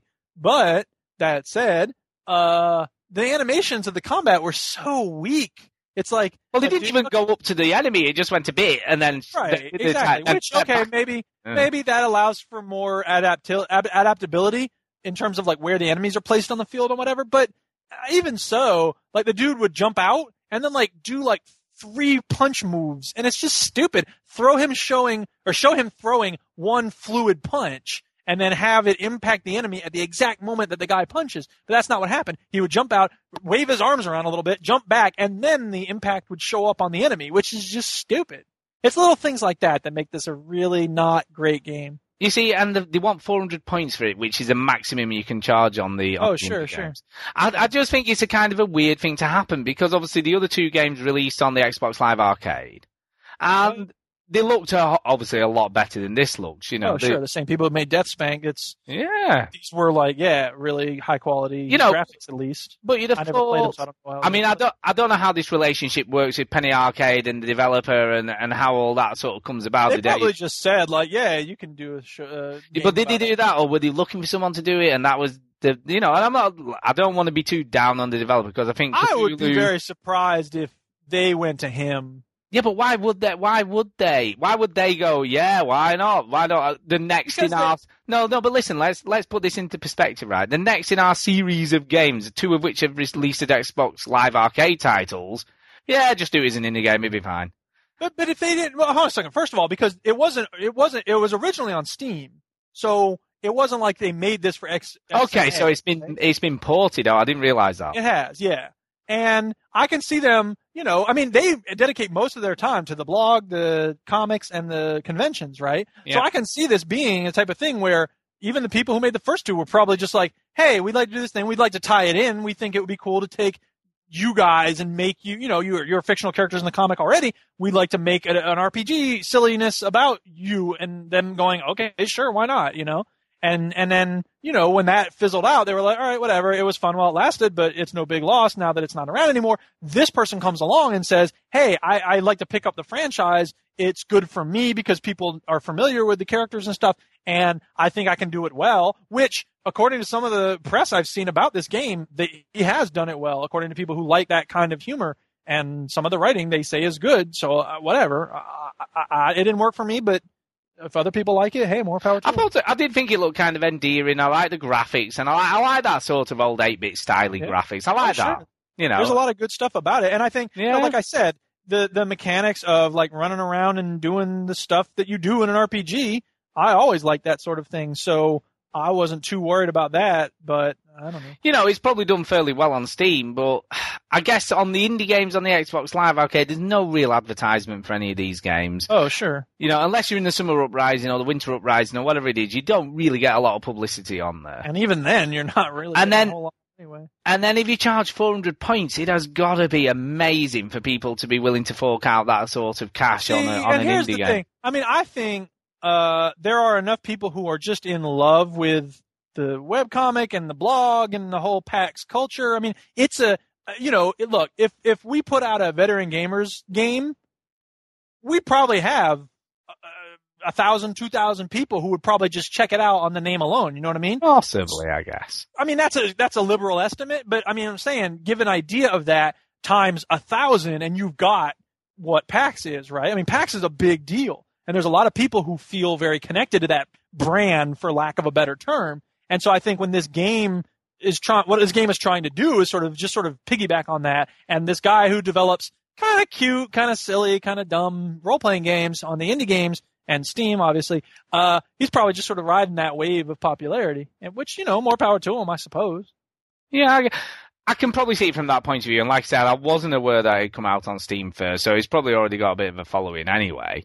Yeah. And yeah, yeah, I guess. And the guy obviously has made indie games on the Xbox Live. Yeah, before, they're okay. he Uh, yeah. And I remember Quanrian at one point being like, "Hey, you should check out Breath of Death because it's an old style turn-based RPG." And I gave it a look, and I was like, "Yeah, it's kind of cute. It does have that classic RPG style." And I could see myself at some point if I get really hungry for my RPG fix. Although actually, Abaddon will probably scratch that more than anything. Um, I could see myself at some point going through and playing that because Yeah, and Cthulhu Saves the World was pretty good to be honest. and that was in one of the That was summer Summer bundles or whatever, Uprising, yeah, was. Uprising or whatever it was. Yeah, it was. So that that was kind of a cool game. But yeah, I mean, unless uh, my my opinion would be, unless you absolutely love PAX and you love Yeah. the arcade and all that stuff, you're probably not going to be that bothered about this game. I think you've got to really be in with the in crowd if that makes any sense. Oh sure. You know, and for me, I'm I'm out of the in crowd. I don't I don't get I don't get the penny arcade thing anyway. I'm not really I don't really know enough about them to be honest. Yeah, apart yeah. apart from the apart from PAX, you know, I know all about PAX and everything. But apart from that, I really did know very little about penny arcade. Yeah, You know, I know they support a lot of good causes and all that kind of stuff, but they do. I don't really know much else. So And then one, uh, you know, I, I I hate to be this guy, but I do want to echo what Gladys said about, or VlaDOS, excuse me, uh, said about the whole Dickwolves thing. Like that was kind of screwed up, and I still think. I mean, I think they're trying their best to do better now, but they really screwed that up, and and I really um I condemn them for their stupidity at that moment, and I hope that they've learned something from that. So that's all I'll say. okay, right. Let's move on to some newsy stuff then, shall? we? All right. Here comes the news. Wait, where's the sound clip for the news? 'Cause I Putting news first. There it is. Okay, I've got to I've got to start by venting this week. I'm Uh-oh. very I am I'm no Let I'm it out. Let it out. Deep I'm breath. only a bit angry. I'm really really angry. I can go back to uh, Skyrim. Go ahead. I'm Yeah, listening. because okay. Do you remember back when the the first episode of Walking Dead came out on PSN and I was like, Oh yeah. Oh, they're doing you this- were, you were totally in love with that game. I am totally I still They am. were supposed to come out every month. Well, that's that's the least of the issues. that is seriously the least of my issues, right? Is the second one not good? well, have I talked about it in what I've been playing? There's I a reason. say, wait a minute. There's a reason why I haven't, and I'll come to that now. Uh-oh. Uh-oh. So I paid for Oh, my, it's on. I paid for my fifteen pound season pass to Oh, it's on. and you know, Oh, wait, sorry, sorry. I was trying to turn that off. okay, Season pass, right. Season yes, pass. It's all going to be free. it's well not free, but I'm, I'm getting some money off. Get some money off for paying it up front, giving them my money up front. So I've paid. I've actually paid for this now. I've given them. 700 They have got. instead of 800. Well, no, you, it's only on the PSN where this was available. Uh-huh. So I have paid them my fifteen pounds for the whole lot, right? So I paid them. They've got my money. They've got it. Yeah. So it's in their bank making them interest. Not alone, no longer in my bank making me interest. It's in their bank making them interest, right? right. And it's released on the Xbox, both here and America, right? Yeah. It's released in America on the PS3. No way. But in the European areas in the UK, it hasn't released on the date where it released every freaking place in the world, What right? the hell is that about? All they're saying it's localization issues, and they'll get us a date and let us know as soon as they possibly can, right?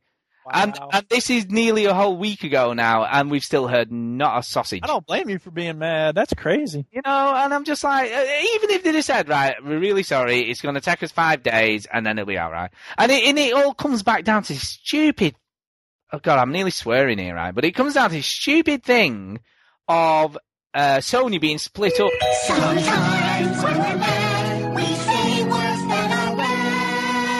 It comes back down to Sony splitting their company up. So they have Sony Europe, Yeah. Sony America, right? Sony Japan.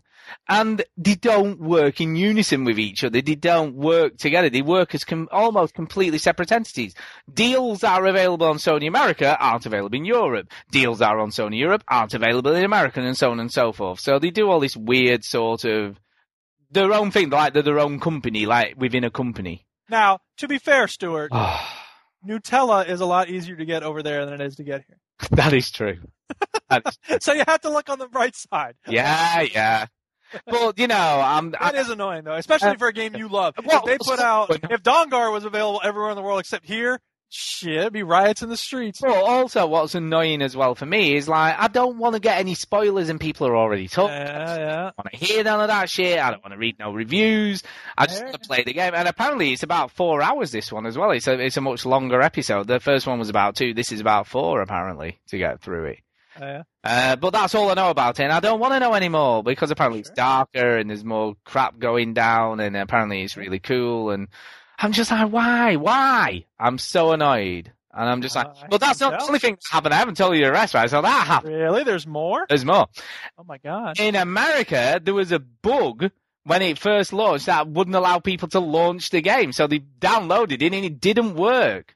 Oh my goodness. And on the PC version, the same thing happened. So they had an, they had an issue with the PC one with bugs and uh, uh and Wow.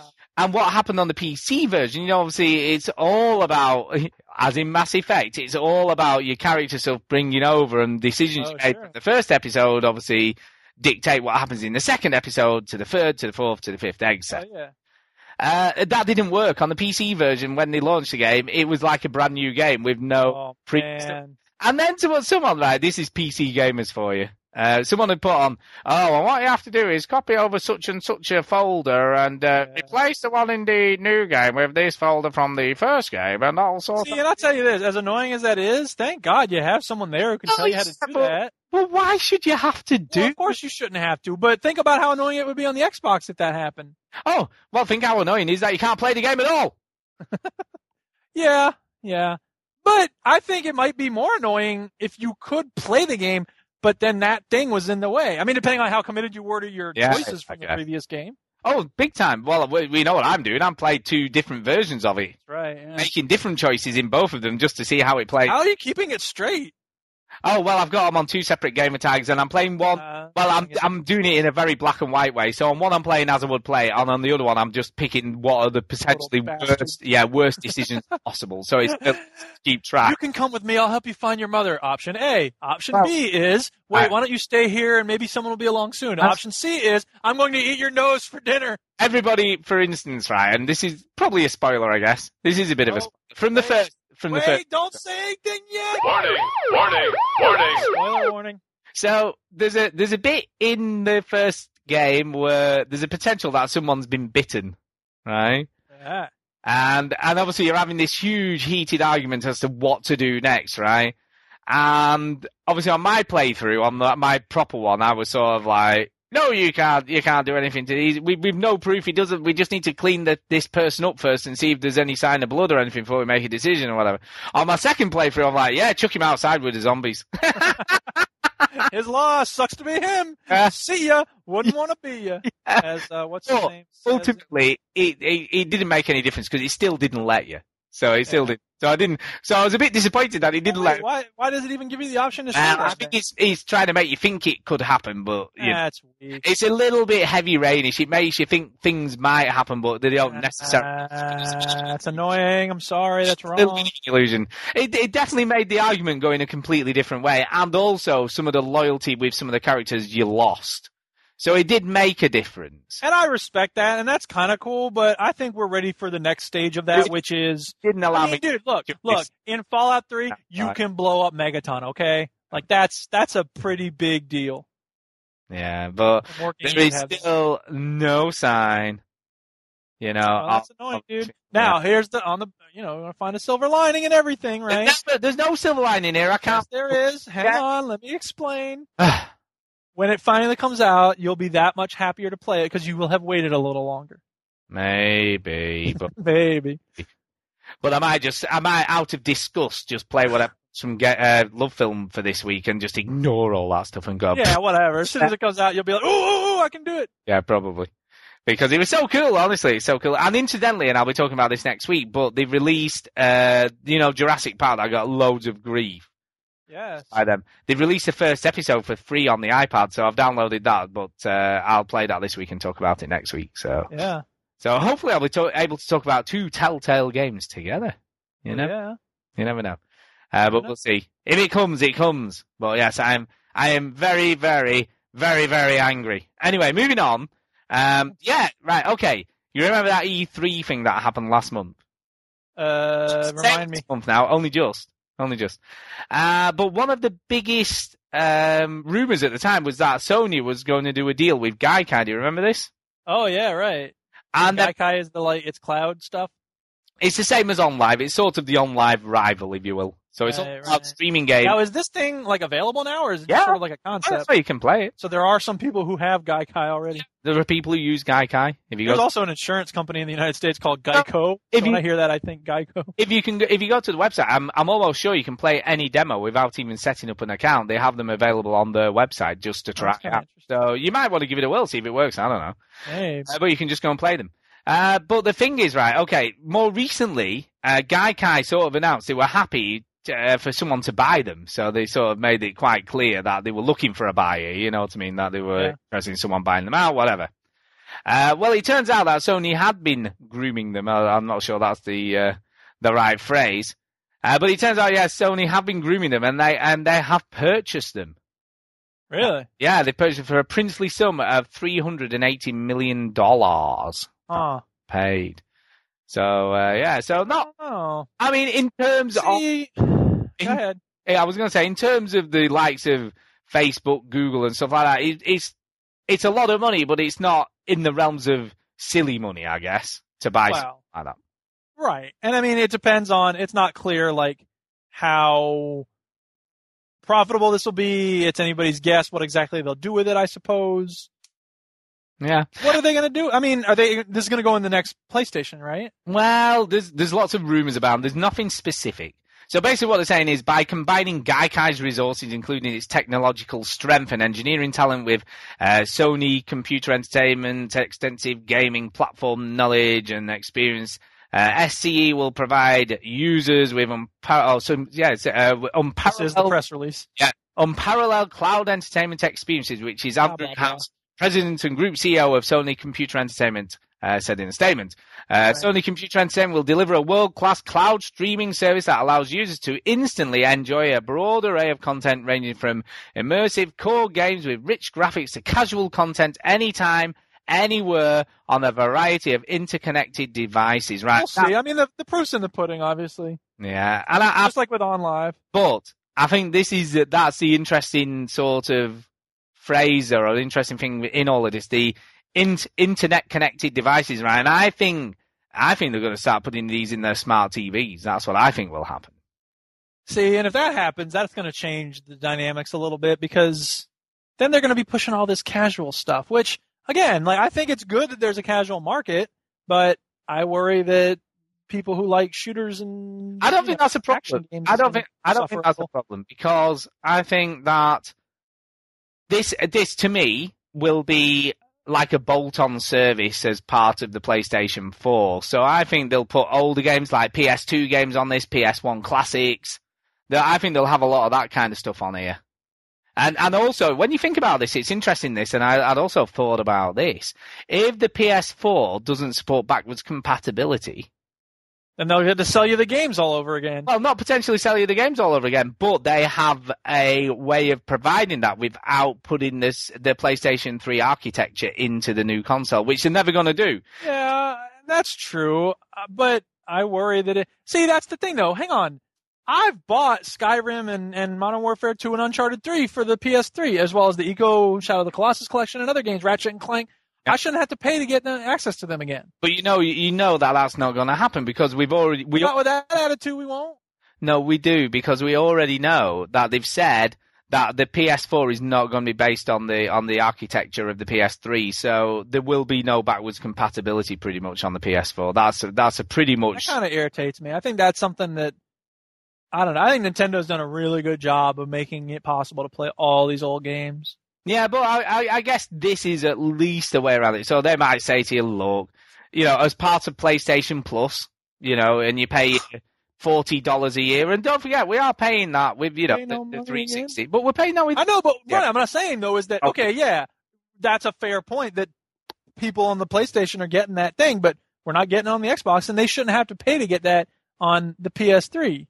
yeah, but ultimately, you know, they might say, I mean, in some ways, when you think about it, uh, PlayStation Plus, you get a hell of a lot more bang for your buck than you do You with do. Oh, there's no doubt. I'm not disputing that. you know, and if they say to you, look, we're going to give you a free PS3 classic game every month, and we're also going to let you stream all your old PS3 games or whatever, in addition to all this other stuff we're giving you and all these other free games and discounts and this, that, and the other, that's a pretty good deal in my, you know. It's not horrible, but I, again, like my point is that like it's a it, having backwards compatibility is a way to say to the customers, we appreciate the fact that you've been loyal to our brand for a while, and to show our gratitude, we're going to let you continue to play those games that you love from older platforms. Yeah, but as we know, okay, the, I mean, you know, the PS3 and 360 have competed pretty well towards the end now. You know, they're, they're, they're pretty close together. There's maybe, I don't know, 10 million units oh, between Oh, no them. doubt. Right. So there's, you know, in the scheme of things, there's not a lot between them, right?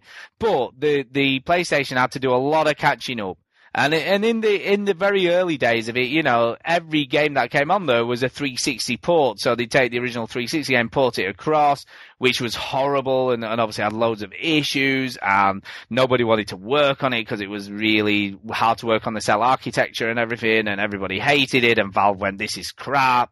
And all to do with backwards compatibility? well, it is because the reason that's the reason they're not going to cell architecture now. Because obviously, when the two come out potentially together next year, because these these two are potentially going to be head to head, aren't they?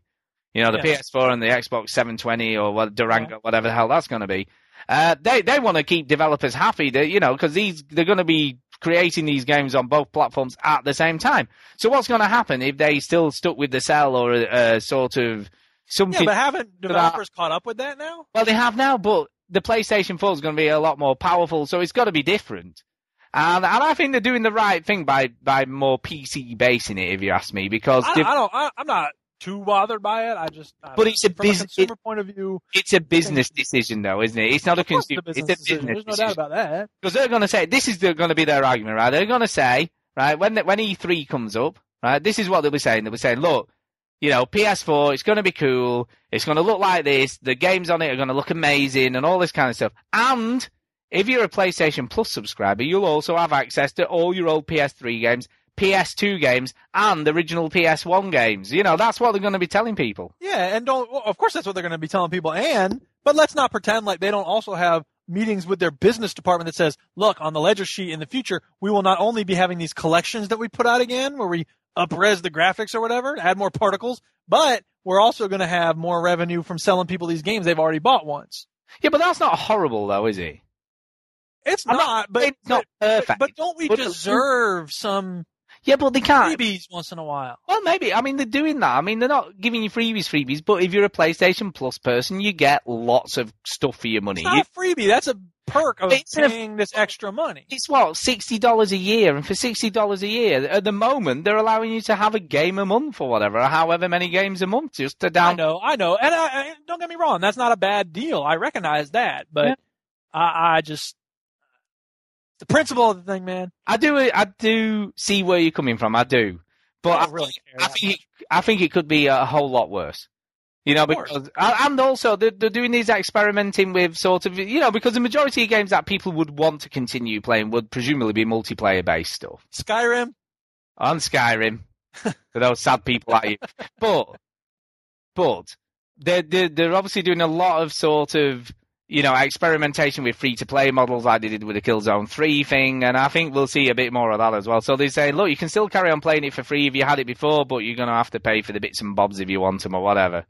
I think I think they'll be doing a lot of stuff like that, and there may be some. I doubt you know it. You know there may be some barcode thing you'll be able to do where you sort of you know put the barcode in the game that you purchased or whatever. That would be nice, but I wouldn't hold my but breath. you know, they, they've done a li- they did more in Japan, you know, with the PSP thing than they did over here, but you know, or in America. But we'll see, we'll, We'll see. see. But but I think it's it's kind of interesting they bought Gaikai, and I do see them. I think they're going to integrate this into the like tablets, integrate it into the phones, they'll integrate it into TVs, they'll integrate it into pretty much anything they make with a connection to the internet will have this on it.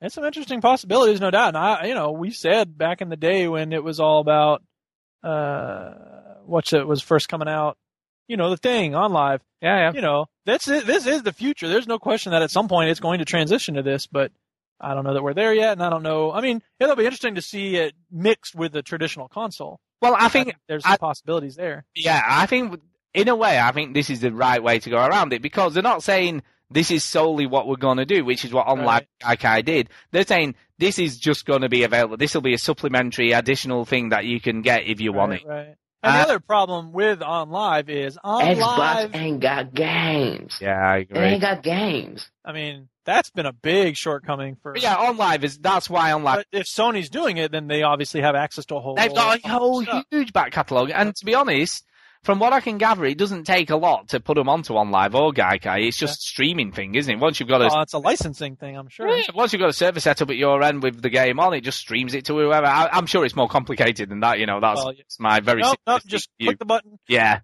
very uh, control S stream, and then you're good. But yeah, no, I, I think I think they're doing it the right way because they're not going to solely rely on it. And also, while it's still in its infancy, those people who don't have access to the internet won't make any difference to them because it's just like, well, I just won't be able to do that till I get it. But I'll still be able to play disc-based games, so that's fine. Right. You know, I think they're doing it the right way. So, uh, Microsoft have commented on this. What do you think Microsoft said about all of this stuff? Well, we don't care. It doesn't matter. Big deal.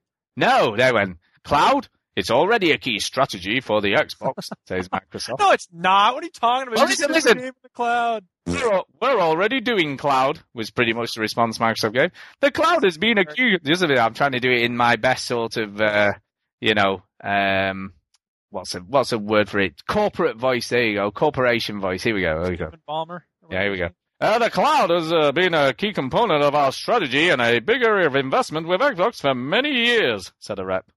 Uh, through Xbox Live, we're serving up gaming and entertainment in the cloud to more than 40 million people, they added. Uh, but, you know, the the only thing they're at, they're giving it is, is cloud saving, isn't it? Yeah, exactly. Uh, I anyway, mean, they, don't get me wrong. I suppose some people that's a good thing, but Yeah, well that's it. That's the only thing they've got, right? If that's the justification, we are giving the cloud because people can save. Uh, anyway, they carried on. Uh, we're committed, Really? We're committed to delivering extraordinary entertainment experience across devices in a uniquely connected way through Xbox, Windows Phone, Windows 8, and other popular devices.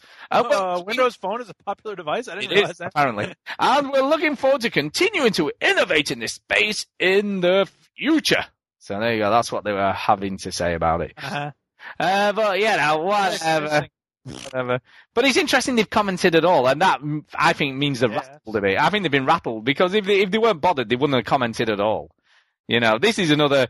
We've got we've got smart glass. Smart glass. Did I mention the smart glass? It's very smart. Anyway, Smart so uh, yeah, so I shit.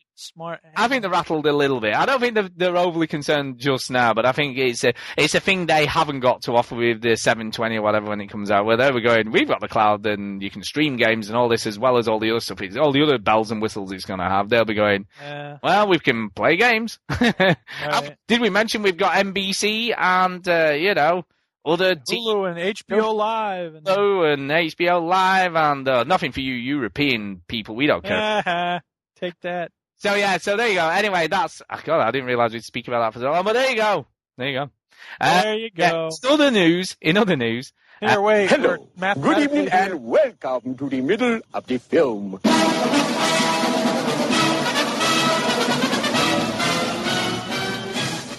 Yeah, in other news, this one, this one's cra- kind of crazy, kind of crazy. Uh, but game GameStop are selling a replica hidden blade from Assassin's Creed as part of their promotional stuff for the run up to Assassin's Creed Three.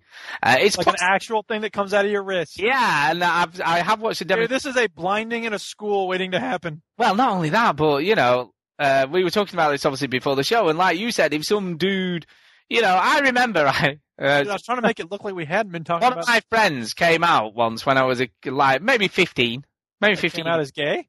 No, no. Let me just let me carry on. Just, you, you stop. uh, came out to sort of you know go and mess about, do whatever out of his house, and he said, "Hey Stu, you seen this right?" And he had a bag with it, a carrier bag with him, right? And do you know what he pulled out of this carrier bag? His penis. No. Why would he have his penis in a carrier bag? That's what I was wondering. Oh. It would what he what he actually what he actually pulled out of his carrier bag was a glove, right? With four steak knives poking through the fingers of the glove. Oh right? he was Wolverine. No, no, it was Freddy Krueger. He, he, Oh, even he worse. was, he was, and I mean, he was probably about 15 at the time. Probably about 15, 16 at the time. He's like, how cool is this? And then he took on his hand and he proceeded to run around pretending to slash stuff with his pretend Freddy Krueger, which actually was pretty dangerous. You know, they were, they were Well, proper yeah, you got actual steak knives waving them around. right? How long will it take either a teenager or an adult or whoever to go, Yeah. hey, do you know that plastic blade?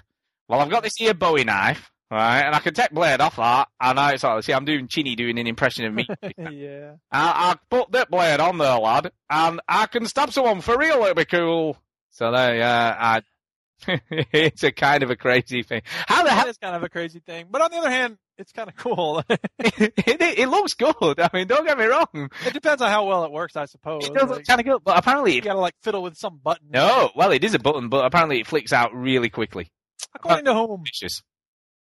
So yeah. According to who is it work really well? Uh, no, apparently I've not found it, but apparently there he, there is an actual video on the site. So if you go to GameSpot's uh, GameStop site, sorry, GameStop. Yeah, but that's GameStop's site. I'm not gonna it's trust just a video of someone using it and showing you how quick, and it, it is pretty. Yeah, But again, like like when people do a demo at E3, they've played that game like 20 times. You know what I mean? This person's Well, probably you're right. practicing for I think- hours. I think the only other thing I would say about this, even even if it's not, even if it wasn't metal, right, this is hard pointy plastic. I mean, Yeah. Oh, you could, like I said, you could lose the eye with this if you were just, Timmy, look what I got. No way, there's no actual, ah, ah! technically you, you could actually still kill someone with this fairly easily. I would have thought. You know, regardless of whether you decided to swap the blade for a real. Oh, it's funny oh. when people talk about getting stabbed. Do you remember I, the the one I always remember and I absolutely loved was um I think it was was it oh it was it was uh The Godfather 2 wasn't it? Do you remember? What? And as part Oh, of the oh, oh, when they sent out the, sent out real brass knuckles, real knuckle dusters uh, to companies, and then what they hadn't realised in nearly every state where they sent them, they were illegal. oh yeah.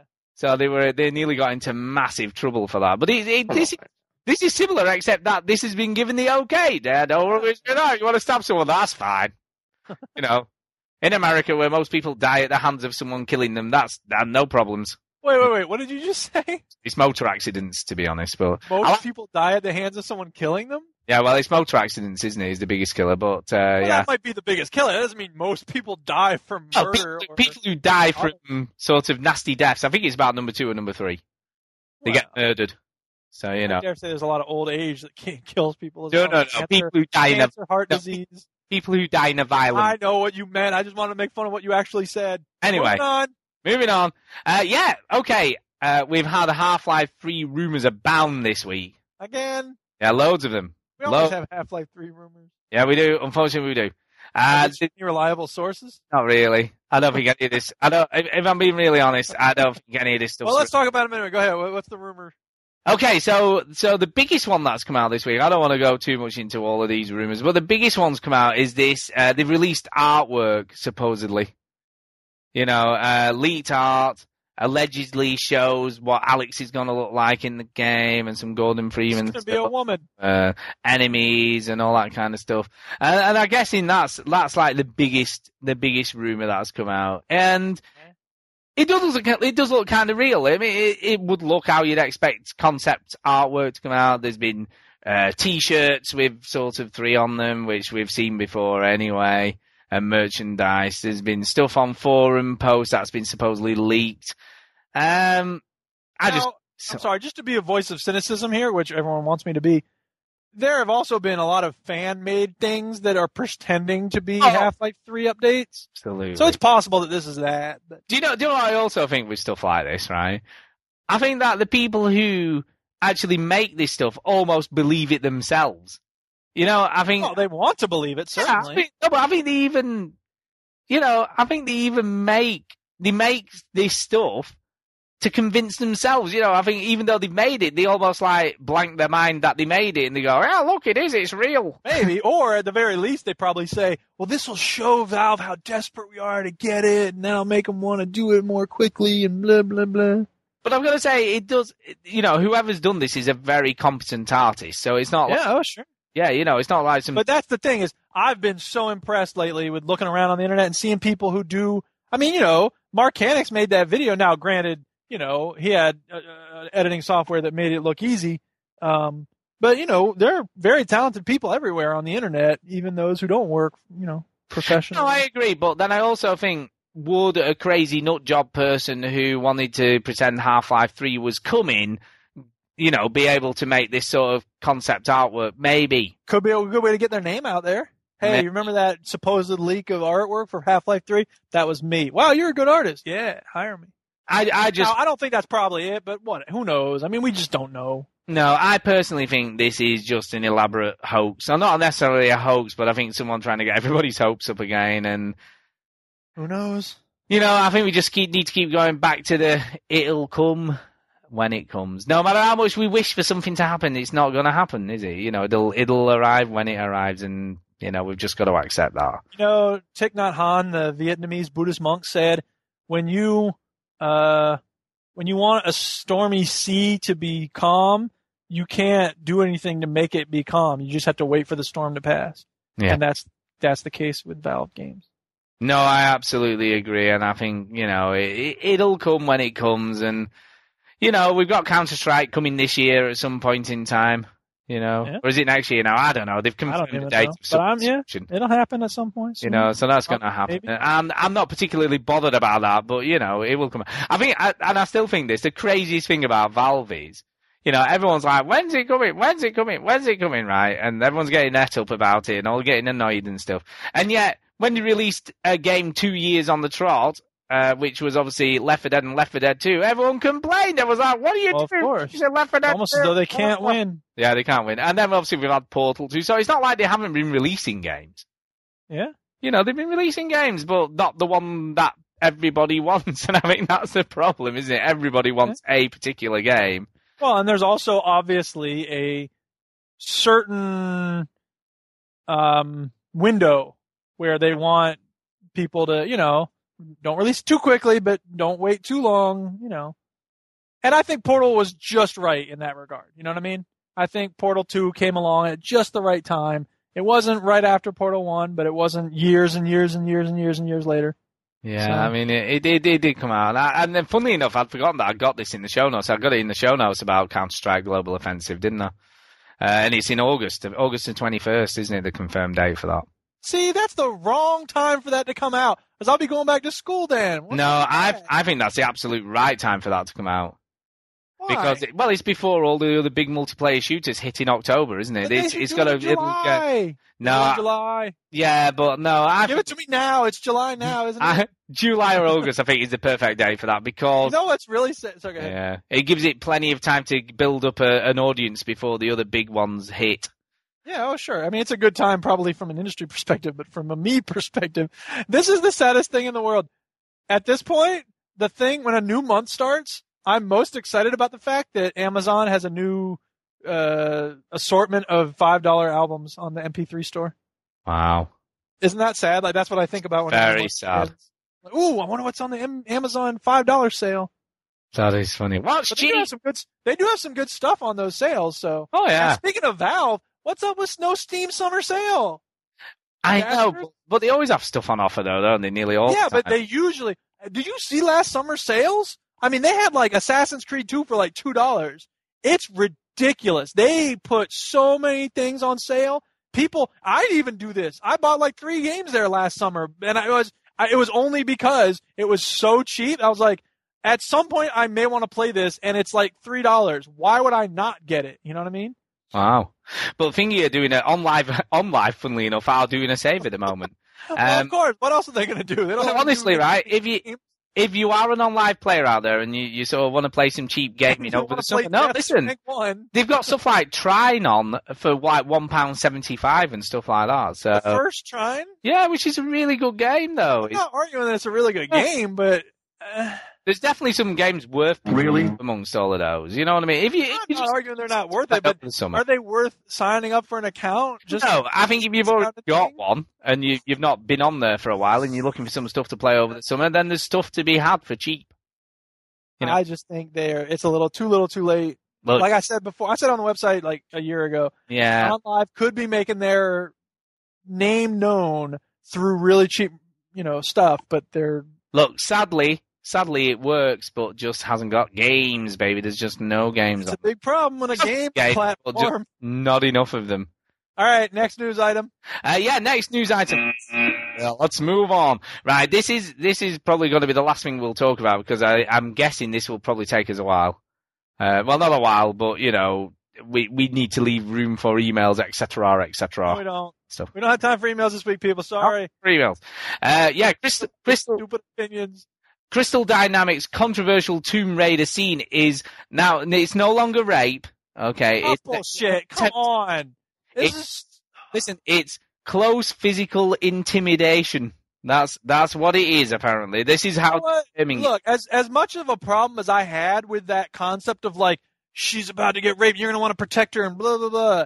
I, at least stand. I mean, at least carry through with what your uh, idea is. And this is oh god, it feels like they they don't have a vision. This, If you I mean, have a vision, you can defend that vision. They're just all over the place. this is the best bit, though. I mean, uh, uh, I, I think this has gone from just ridiculous to even more ridiculous now. Because in response, right, and, and it, this is all about the uh, is it the executive producer Rosenberg, Ron Rosenberg, isn't he? He's the executive producer of the game. Okay, and he made the, the comment he made was. Uh, that Lara would be the victim of attempted rape in the forthcoming Tomb Raider reboot, and players would want to protect her. Right. Uh. So this is what he said. In response, right, Crystal Dynamics global brand director Karl Stewart. So you know it's gone down the shitter when the big, you know, when you roll out the big dude who doesn't really get involved in anything apart from telling people what to do. Right. Okay. Yeah. So they've rolled him out, and he said, uh, Rosenberg, he said, he said something which is certainly not a word in our vocabulary and Oh, not in our communication. Well, so he doesn't, he's not even acknowledging that the word exists. oh, this word, we, what, what, rape? I've never heard that word before. Is that, is that a real word? What? All right, all right, all right. Let me give him the benefit of the doubt. He's just trying to make it sound like they weren't like like they're trying to inoculate themselves from charges that they might want to see a rape in a game. So they're trying to sound like, "Oh, we're totally good guys. We would never ever want to have that thing in our game, and it's not even a word." It's like when a person's like, Okay. I, I don't see color. I don't see black and white." I'm that's we know it's bullcrap. I'm not being funny here, right? Okay, let's, uh, you know, we're going to put this into perspective now. Okay. And I know you, I know, right, okay. I know you hated Heavy Rain. I surely did. Well, there is a scene in that game which is probably five times worse than anything that we're going to see in this game. Yes, and I remember complaining about this Yeah, among other things when The, the, the, game first the came out. character in the game gets drugged, dragged into a cellar, strapped to a basically a workbench, and he's about to slice and dice it with a drill. Oh, I thought you were talking about the rape fantasy in Heavy Rain, Well, where the that- woman's about to get raped. Well, there's that as well. Plus the the one with the and the same woman, in- incidentally, but the, where she goes to get the drugs, and the dude drugs her and drags her down into the cellar. Oh, right, duh. Yeah, which Oh, yeah, absolutely. But right, as much as you, you sort of might not like the scene or hate the scene, it made you feel very uncomfortable as the gamer playing that. It did. And it also made you really want to get her away from that. And I, I mean, it felt goddamn satisfying when you killed him at the end of that se- sec- Oh, of course it did. No doubt about it. And I had absolutely, I know you had problems, but I had no problems with that. And there was no fuss made about that at the time at all, was there? Well, you except know. for me. Um, Yeah, but you know, so here, look, okay, well, let me, let me try to give my point of view as a somewhat militant feminist about all of this, which is, uh, you know, it's not as though rape could never appear in a game and that it's like a verboten subject and we can't ever have it in a game and this and that. But I worry that games that use rape, first of all, it's usually used as a way to make the woman more empowered and she's like seizing her violent impulses to bring justice someone who's tried to sexually molest her or whatever.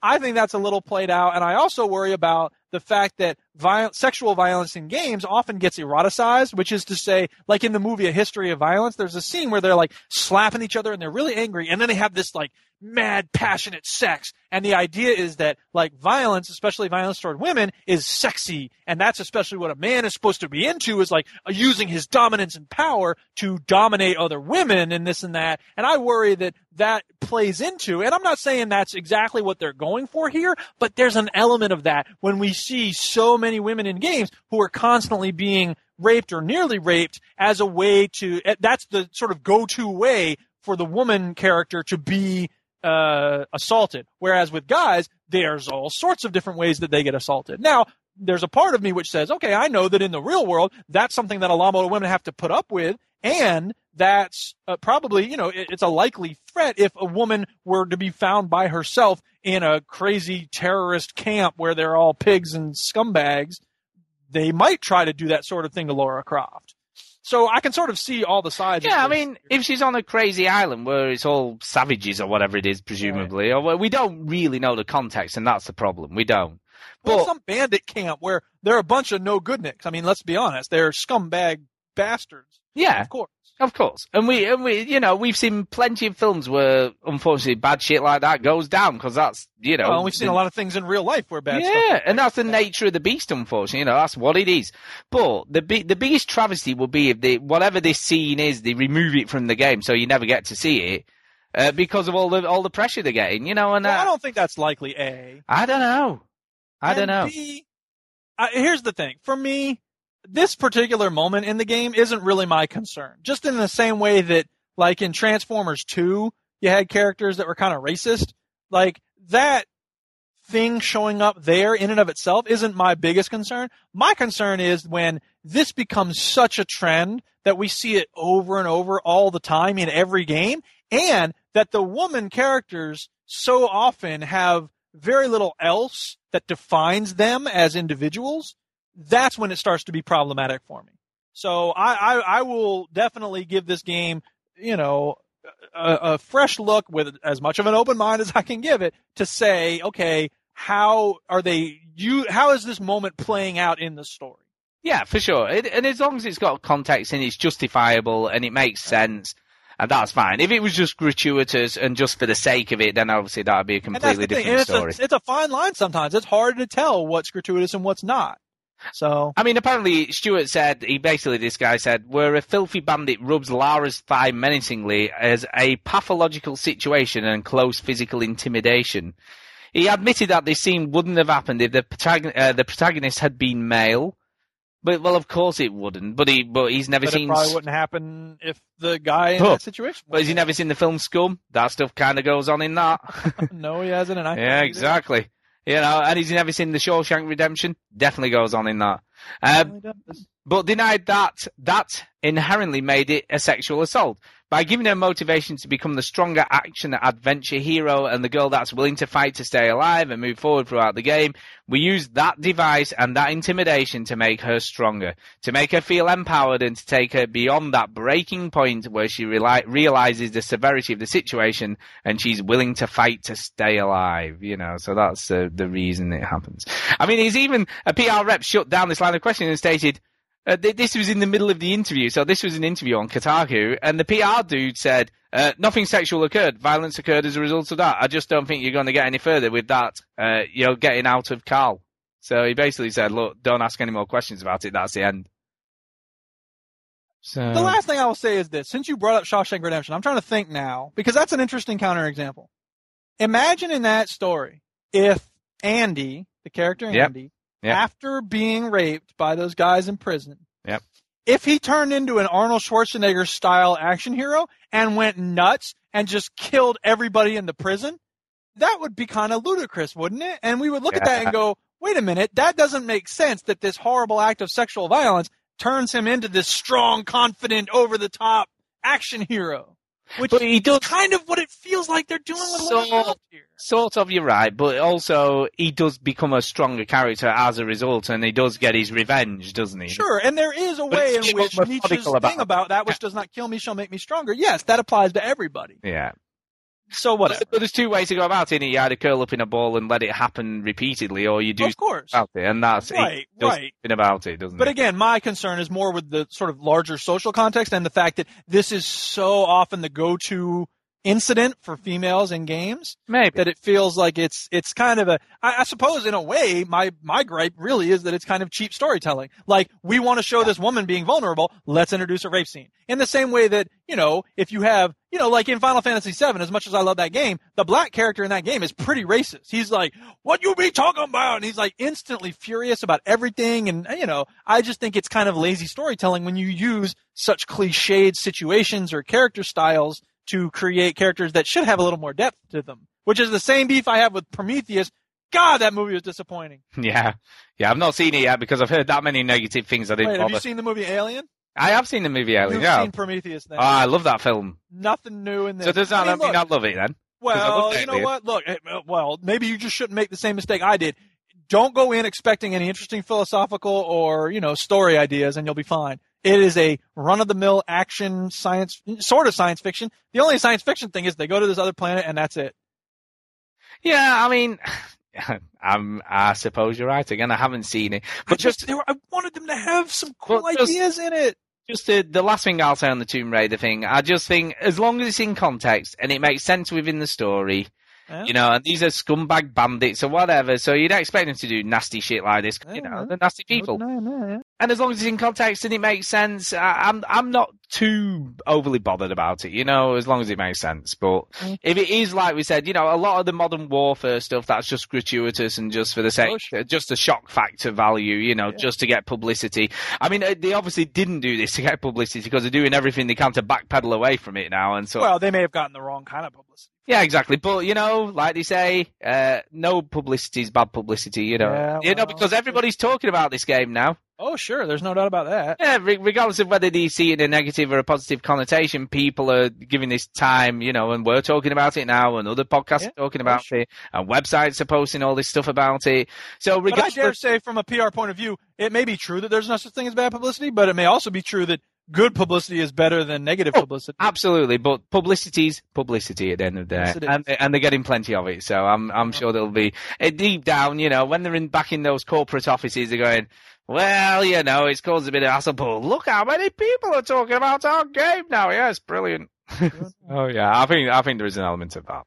All right, moving on. Yeah, it's, it's that time of the week for the emails.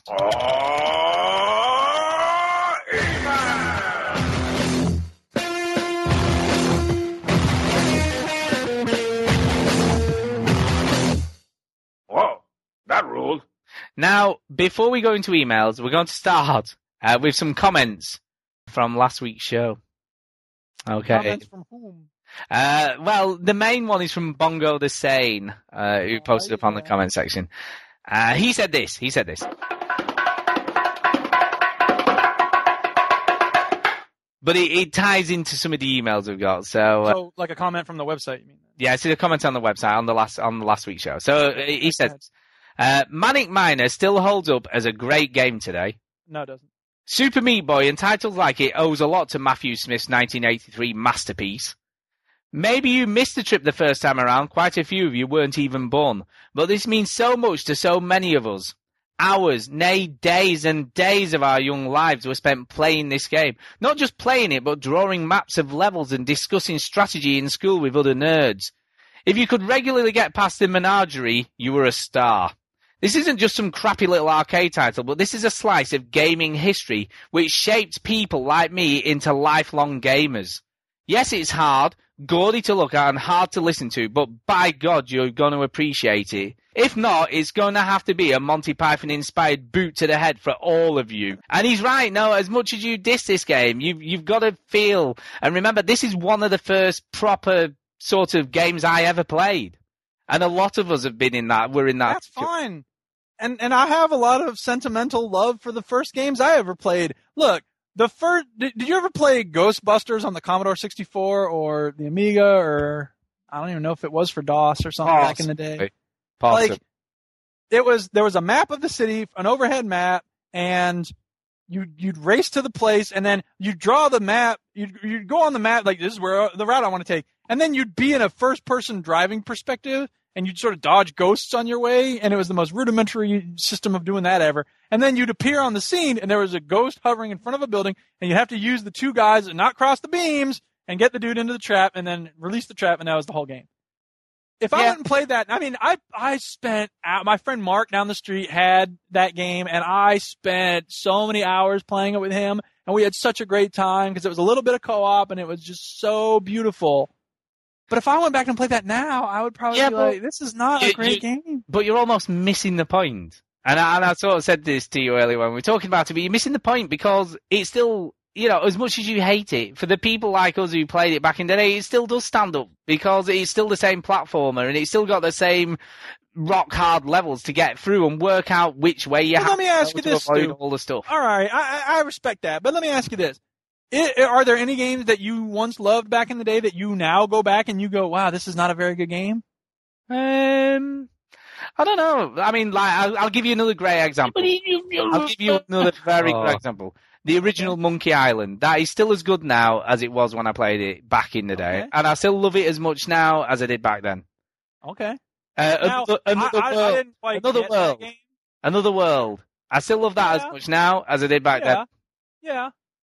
You But know, see, I would I would put those forward as games that probably stand up in that way. But and here's the way. So here's the question then: How do you judge which ones can stand up and which ones cannot? And I would submit to you that if somebody came along today and had never played Monkey Island back in the day, they might enjoy Monkey Island now. And the same with Another World.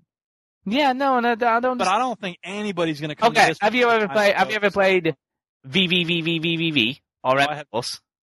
Because they I played look, N plus. I played N look exactly like this. Yeah, but N plus doesn't rock play exactly like this. Well, you've played one screen of a game that has about 40 screens with all different stuff going on in every single one. So how? So there you go. I mean, you know, I don't know I'm not going to pretend to be an expert or have given a very thorough playthrough to this. Exactly. and that's the problem here because you haven't, right? Okay, and it goes on. So this is an email. Yeah. Uh, Raccoon Anus is the title of this email. and he says this. Uh, I'll tell you who it's from in a moment, but I'll tell you what it says first. Uh, circular motions of tongular raccoon rimming is fine by me. VlaDOS, I understand. I don't blame you for not wanting to put the name on this email. I don't think this person wanted their name to be read out. VlaDOS best get some Russian heavy PCs to protect her ass, cause I've got a bucket of Polish bootleg vodka to pour over that biatch. Disgusted, rich, one star review incoming. We can't review the whole show based on one. Oh, person. you, you have no idea how sort of unhappy some of these people are, man. Well, that's pretty clearly unhappy. I mean, I get the sense from that one email, but you know, what I mean? you have up- upset a lot of people. I guess I kicked the hornet's nest, man. Uh, Chris MJW said this, uh, back to the comments, said this. Uh, Bongo, you took the words out of my mouth and not in a meatloaf kind of way. so, yeah, people aren't happy. Anyway, moving on. moving on. You're lucky that was the only two we got, but they were both pretty vehement, I have to say, in, Yeah, well, that's all in right. your treating. Okay. Everybody's allowed to their opinion, man. Here we go. Uh, next email is from our uh, friend of the show and regular emailer, Jason Gallagher. Uh, Oh yeah. take a deep breath, Stu. Wah wah. Uh, hey everybody. Hey. I'm sorry, Chinny. Well, that's lost. Because he ain't Uh, even Chinny- Chinny's not here, man. forgot any word here for a moment then. Till he just mentioned him. Oh, Yeah. what's that? I don't even have my cool sound bites from upstairs with him pretending to be here. yeah. Yeah, I'm fine. Uh, Anyway, I'm sorry, Chinny. I'm a big sarcastic hater in the shape of a penis. Just Uh. yearning to be on your front garden. I need to apologize and eat crow. After watching Marcanix's video, I can see why you love Minecraft so much. If I were to take just one hit, I will be just as addicted as all of you. Bugs Bunny used to say, if you can't beat 'em, join 'em. But then, I wouldn't be able to play any other games, would I? So I get it. It's a brilliant game. You guys were right. But long ago, here in America, I learned something from McGruff, the crime dog. He used to say, kids, just say no to drugs. Yeah. And so I chose to stay sober, and so I rented a new movie on iTunes. Stu was right. Indie Game the movie. Phil Fish seems to be a psychopath. John Blow seems to be a psychopath. And Team Meat seem to be the favourites, just partially psychotic. But let's face it, psychopaths make great games. also, Phil and John are dicks. Knowing this, I asked myself, would I still purchase their games had I known and had this knowledge prior as I have already bought them? I guess so, but it does make me feel sort of bad. I recommend searching iTunes for Super Meat Boy podcasts. There are hours of Team Meat entertainment to be had. These guys are a sadistic, odd couple, but they are also very likable. Edmund seems to be a very emotional guy, and Tommy is just mad at the world. So somebody out there listening, reach out to those guys and give them a big hug, or at least go buy Super Meat Boy. It's one of the best platformers of all time. Indie game, uh, Zeboyd and Penny Arcade's new title, which we did, incidentally. If, Yes. if you're into that, although I just tried the demo and didn't fall for it like I did Cthulhu Saves the World. Mm, So, if you're hankering for a good indie, tell Quanrian to chime in every once in a while. What's up with that? He used to get at least one good one every so often. Hit them up for iTunes reviews, guys. I miss Chinny's jingle, and maybe it will overpower that Twitter guy for once. As always, thanks for the entertainment. Always makes the day, Hit it! always makes the workday pass a little quicker. Yay. Oh, there you go. So thank you for that. That's very kind of you. We like that. We like that. Yeah. Uh, but yes, uh, Indie Game the Movie. Incidentally, I had a news story on that, didn't I? I didn't mention that. I should maybe mention it because it was kind of interesting and it'll be too. Give us give us the quick summary of it. Uh, there was a there was an article came out called Indie Game the Rebuttal, which was sent to me. It's sort of email related, if I'm being honest, because Rich sent me this. Uh, Yeah. when he wasn't angry at you anymore. Um, and he called his article Indie Game the the Irresponsible Movie. wow. Uh, and this person, uh, uh, Gene Gene Snow, or is it John Snow? Anyway, I'm not sure. Uh, but this person, um, just checking who it was from. I don't know. John Snow, it is, I think, or Jean Snow. Anyway, uh, they said I watched Indie Game the movie last night, and it made me furious. I should start by saying that I knew I would have some major issues with the film, but what I saw was even more shocking than I expected. The thing is, that business partner that Fez creator Phil Fish refers to and ends up slandering throughout the whole film is one of my very good friends. I won't name him here since he's had to suffer through enough of late over this, but I couldn't stay silent about the documentary or Fez. I won't go into details of the whole story behind Fez, it's not my place to do so, but I've had to very close ear to the entire process of making it. And when it was still a very early prototype, my friend, who was still based in Tokyo at the time, he returned to Canada to work on the game, shared video of it, one of my very early editions of Paul's talk in order to get some feedback. Three years ago, when I was unable to move because of my spinal injury, he came to my house, blah, blah, blah, blah, blah, blah, blah, blah. In the film, Phil is one of the four main indie games, uh, blah, blah, blah, blah. And, uh, says he threatens to kill. Yeah, he does do, he does do this in the film. Says, I'll, he actually says, I'll fucking kill him. Does Um, he seem real about it? Oh, yeah. Well, no, I think it's a, I think that's what makes him a bit of a dick, really, because it all seems like bluster. I mean, Anyway, not that that makes it okay, but Oh. It makes uh, a businessman, which can't be taken lightly considering his apparent fragile mental state. Uh, but anyway, it turns out the the best one uh, was at the end. Comes at the end of this article. Um, the film had been screened to a few gaming conferences. My friend asked the creators to add a note in the credits uh, that would indicate that he had never. No, so this is the key. He had never been asked to participate. So he'd never been asked to be in the film. So they'd never come to. yeah. Do you want to be in the Yeah, film? no, they mentioned this on the what's it, the Experience Points podcast. Yeah, but the film was released two weeks ago with a note in the credits that indicates that it was Phil's business partner who had asked not to participate. Uh, Uh, to the credit, this is the interesting one. To their credit, after they were approached about this, they did change the note and re-release the film. But just the fact that something so careless was done just adds to the already careless job they did of portraying my friend in the film, allowing Phil to try and destroy my friend's reputation. Shame on Yeah, you, Phil. And shame on you, Indie Game the movie. yeah. Oh, there you go. So. I- yeah, it does sound like shame on them. Yeah, Eh, you know, and and I think that's the unfortunate thing about the film. It, it, it is a little bit, and it's almost like, well, you know, we've got this bit of an idiot of a guy, but they they, they don't really question them or sort of say why do you feel this way or what happened or whatever, and maybe was Well, sure. And there's a question about how much, leaked. as a as a storyteller, how much are you going to work to make sure that the truth comes out? Well, Which it, it makes, easy. I, I guess it makes it entertaining as well, which you know. Yeah, but Anyway. know life is just being Moving on. Uh, Don Hume sent us an email, no subject. It just says, uh, Dear VG type people, years and years and years and years ago, Top Gear, and uh, you'll never remember this because obviously it's very British. I know you've got Top Gear in the States, but it's not the same. It's just a know what that is. Just a copy. Anyway, so it's a car show. Okay, It's like fast cars, and it's just a bit irreverent and a bit zany and a bit I'm daft. the wrong guy to talk about. Anyway, but listen, listen, listen, right? Okay. Okay, Uh, years and years and years and years and years ago, Top Gear had a cool wall. And basically, they used to have this huge wall, and it was from like uh, cool to not cool. Okay, and and they sort of put cars on the cool wall dependent on how cool they were. yes. Okay, does that make sense? So obviously, anyway, uh, when the Aston Martin DB9 came out, uh, which you should know because I think that's the one that was in the James recent James Bond films. That's Mhm. in DB9. Anyway, they said it was too cool for the wall, so they put it in the special fridge that was called Sub Zero. so, really? Here we are. Oh, yeah, they actually had a fridge and they put the picture of the car inside the fridge. Nice. Anyway, I was wondering which uh, one game you guys will put in the fridge from the gaming standpoint. Uh, great podcast as always. So they're asking. So basically, what's the coolest game ever made? And you would have to put it in the fridge because it was so cool. It was So so. if we're going to define our terms, cool can't just be the one that we love and that we like ourselves. Um, I guess. It'll have to be. I mean, that's obviously going to play into it, but it also has to be one that has lasting appeal and that is, it's it's.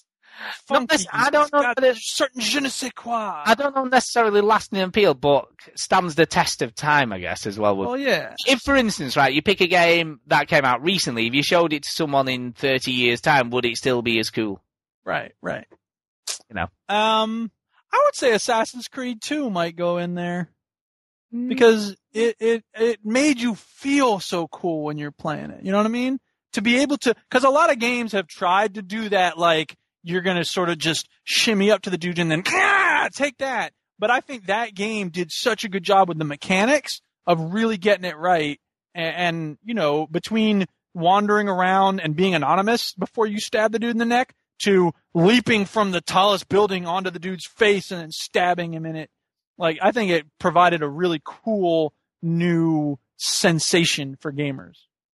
Now, I could play devil's advocate here, couldn't Yes. I? And I could say. I'm going to put Manic Miner in the cool Oh, for God's sake. but I'm Like not. devil's advocate, that's being devil's but I'm not going to. I'm not going to. I promise. Uh, but no. Um, I think if I was, uh, I mean, uh, you might want to do this. You might. I, I'm going to pick an old school one and a more modern one. You know, so I've got a bit of a, a bit of both worlds, Okay. as it were. And and I think if I had to pick an old school one, it would probably be Monkey Island, because I think what Monkey Island did so brilliantly well was combine really cool point and click adventure with comedy and to this day, you know, even like I said, I played it, you know, maybe about a couple of years ago when it came back out on the Xbox Live Arcade, but I still had as much fun playing it through again as I did the first time I played it through, and it still stood up, and it was still a lot of fun to play, and it was still really funny and irreverent and cool, and just you know, and I I still had as much fun. Um, Another World would be uh, probably one of those because even now yeah, playing I would again, put another world on there. Yeah, that was really cool. cool. And, and, you know, some of the things that it did and the way it looked and just the aesthetic of it was really cool. I just love the fact that you know we're getting it, you know, with stuff like the iPad and the iPod Touch, and we're getting the chance to play all these old games all over again. And I think it's really, really cool. That in itself is really cool. Yeah, uh, that that. that you can actually do that. And I think if I had It's to a shame that some of them aren't worth playing again. Yeah. If I had to pick one modern game, it would probably be tweet BBB. Sorry, it will probably be between two, and it's not the obvious Half-Life 2, as much as probably people think that's what I'm going to say. You know, as much as I love that game, it will probably be between Bioshock, because I think what made Bioshock so cool is that nobody saw it coming. Yeah, You know, we'd heard rumblings and we'd seen some cool looking stuff about it, and you know, and it was on the horizon, and you know, it was on a couple of radars, but it wasn't really, you know, the. But when it actually came out, I think it had so many fantastic moments in that game. And for me, the first time you engage a Big Daddy in that game is one of the standout things, and also just the, even the whole beginning. You know, when you enter the lighthouse and go down for the first time, and all Oh, the lights sure. come on, and it. I think it was that voyage of discovery and just something that was so brilliantly conceived and and you know so well mapped out that I think you know few games have come close to that for me in just the way they make you feel. So I And think also, I mean, to be fair, and I, I, I'm not the hugest Bioshock fan in the world, but it is a great game. I recognize that. And I think the thing that Bioshock wins without question is the honor of having done something truly innovative and important and different in the storytelling of a first person game. Yeah, I mean, in addition to that, it was, it was quite, um, you know, I'm a straightforward kind of guy. So what I what I do, especially with games where it gives you options, I tend to pick what I think is the best option, and and then tend to just use that similar type option throughout the game. But when some people were telling me how they dealt with big daddies and they were setting traps and they were doing all this and they were using Yeah, that, yeah. that thing where you can project yourself so they ran towards you and then ran through a load of uh, trip mine things that they'd set up in a row and and I was like I would never think to do that. It was a creativity that people used during that game even, you know, and they, and they made you realise how many options there were. So there's that and then if I had to, you know, it would be between that and, and the original Portal. Well, I was going to Uh, say Portal actually. yeah. you mentioned it. 'cause, Yeah. yeah, it's that. Uh, I mean, again, the first time I ever stepped through a portal and I really it clicked what was going on. It was like some, you know, walls of reality came melting down, and it was just like, this is something truly amazing. Yeah, and diff- And it's rare that I actually had that feeling in a game. So But what was also cool about Portal, yeah, you're absolutely right. That made you feel that way. But also, when it's almost like uh, I'm trying to think of the best way of putting it, but it's like when this, you know, part of the game involves the smoke screen being removed. Oh, sure. Uh, and it's almost like you've suddenly got that backstage pass that you always wanted, you know, and Yeah, yeah. you know, and and that in itself was innovative. You know, it was sort of almost like where it pulled the rug out from under your feet, for, did something you weren't you weren't ready for or even expecting was coming. I guess I didn't feel like that was as much of an innovation, but it was cool. There's no doubt about it. I, I guess I feel like there are enough movies and books that have that kind of twist in them that I wasn't too blown away. But it, it is cool. There's no doubt about it. No, and I think, but uh, yeah, I agree with you to a certain extent. But also, I think what they did really, really well when they were sort of showing the game and talking about it, and it wasn't massively publicised. You know, I wasn't like- aware of any of this stuff. Yeah, you see, I was at the time, but it was all about, oh, you know, it's this cool little game that's coming on the orange box, you know, and it's a bit of an added, it's just like an added extra puzzle game. And you see, I, I had this preconceived notion or idea that it, it literally was just a puzzle game. Yeah. And that was that. There was no narrative. There was nothing else going on. You were just playing the, the rooms. So when I got to the final test chamber, you know, and this is a spoiler for anyone who's never played the original Portal, but when I got to the final test chamber, Warning! Warning! Warning! I thought this is it, credits time. Yeah. And I, and I think that's why it was so cool for me because it, what happened next was completely unexpected. They did a good job of managing your expectations and Brilliantly. made it surprising and stuff. Yeah, but they that that all may also be. I mean, I probably saw screenshots of the revealed, you know, the behind the scenes stuff before it came out. So there's definitely that. But element. but they also did the opposite of what most game developers do. Instead of building up your expectations, they sort of kept them in check and sort of almost was like, well, it's a puzzle game, you'll enjoy it, it's kind of Yeah, interesting, yeah. You know. But never made too big a thing out of it, you know. And that that was brilliantly done, you know. And they they, they couldn't have done it better. So anyway, that's those are. Those old. I reckon it's going to be a bit crowded in the cool fridge. Maybe we should have a cool fridge and get. enormous why, cool don't, why don't people send us their suggestions of what should go in the cool fridge? There you go. There's your question of the week. There you go. That's it. So send, Cold storage is sounds cooler than cool fridge. yeah, send us emails uh, next week about what you think should go in the cool fridge, and I might put this up on Facebook and the Twitters. Why not? What should go in the cool, the Sub-Zero cool fridge? Hit it. Okay. Uh, final ones from Seth McNitt, your best. Oh yeah, what's Yeah, up, yeah. buddy boy? Bro, man. We gotta hang out again before we- I go on my trip. Okay. Uh, he says, before I go, before I go, uh, sapning fellas. Yeah, he's moving soon. What's up? Yeah, thanks for the vouch on G40 issue. Well, I haven't quite done that yet. I need to send a message to him out just to say, uh, yeah, if he if he has to come on, the, he's a nice guy. Anyway, uh, I'm headed out uh, to nature for about a year. By the way, he's bought Minecraft, so uh, that's why he's saying. That's what I hear. Yeah. Anyway, but when I get back, I expect to jump on the Minecraft minecart. Glad to hear the meetup went well. How'd the diva do with all that physical contact? Well, he weren't there long enough to get in it. No, actually, he was. That's. That's the way you real diva like the flaws it.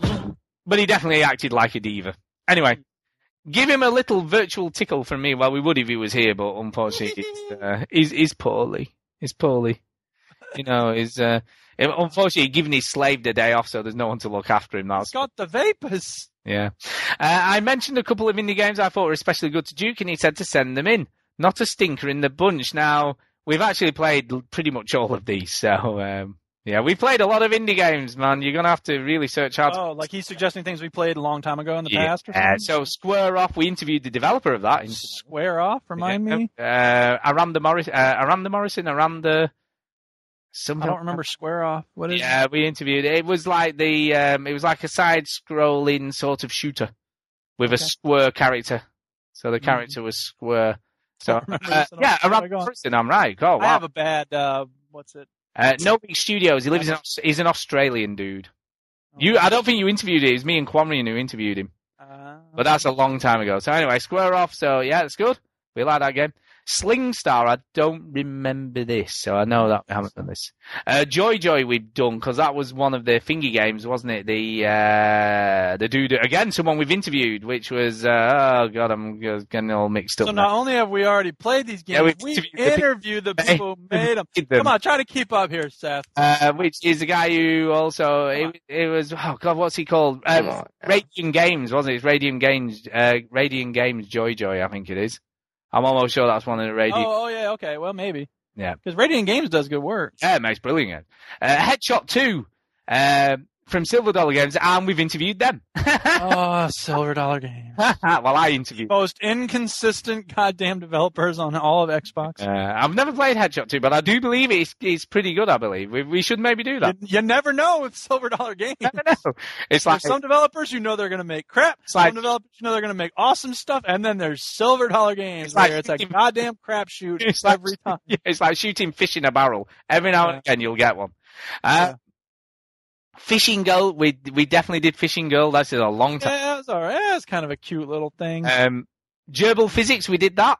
we have done Yeah. Gerbil Physics. Uh, I think we did Gerbil Physics 2, which was like the Angry Birds rip-off. Uh, okay. Do you remember that? Yeah. You had to shoot the I don't remember it, but I believe you. yeah uh, DLC Quest. We definitely did that one. So we uh, oh yeah, yeah, I remember DLC Quest. Yeah, that was all right. It was kind of a funny idea. Yep. And uh, Carnival Showtime, which was potentially, if I remember rightly, one of the almost one of the first games we ever did. Yeah, I remember y'all talking about that back in the day. I still haven't played that, but Yeah. I mean, it's this kind of funny. And the last one, uh, Johnny Platform's Biscuit Romp. Incidentally, Craig Forrester, who made that, we've interviewed him as well. yes, we have. If you go back through our back catalogue, you'll find we've interviewed a lot of. Ever did. We we've been there, done that, had the t-shirt, did the interview. Yeah, we've it. even interviewed him. So, but thank you ever so much. 2009 call. They want their indie games back. Yeah, thank you very.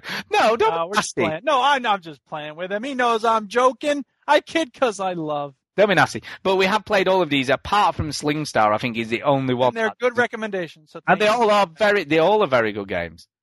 Yeah, they are. They are all very good games. Uh, anyway, you're right. There is not a stinker in the bunch. there isn't. Well, I don't know. I don't know. Fishing Girl. Silver dollar games, maybe. Fishing I Girl, don't know. It was a bit. It was. Fishing Girl was it, alright. It was weird. It was a weird game. You are not going to defend Manic Miner on the one hand, and then talk about Fishing Girl on the other. I mean, come on. It's all right. It was just a bit strange. Anyway, I finally went back and finished the Arrival DLC on Mass Effect 2, and I've now started Mass Effect 3 in earnest. Holy ball sacks! It's great. Oh, let me revise that. Holy honey drip ball sacks with sprinkles. It's great. Uh, I don't. I don't know whether that's a come on for you, Duke. Just saying. I don't think that. I'm going to be doing nothing but grilling out, boating, and playing frisbee for the next few days, and I'll probably be thinking about Mass Effect 3 half of the time. While I'm off, cheers for the community. Wish me luck with the birds and such. Burr Salem. So yeah, hope Good you luck don't, with the birds and yeah, such. hope you don't get eaten. Yeah, really. Hope you don't get eaten. Hope when you come back you're okay and all that stuff. You know, we wouldn't, exactly. we wouldn't want to get you chomped. I don't think. Well, at least I don't think so anyway. Chomp, chomp.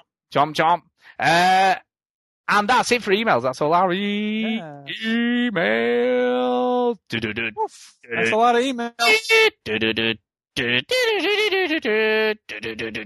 There you go. Yes.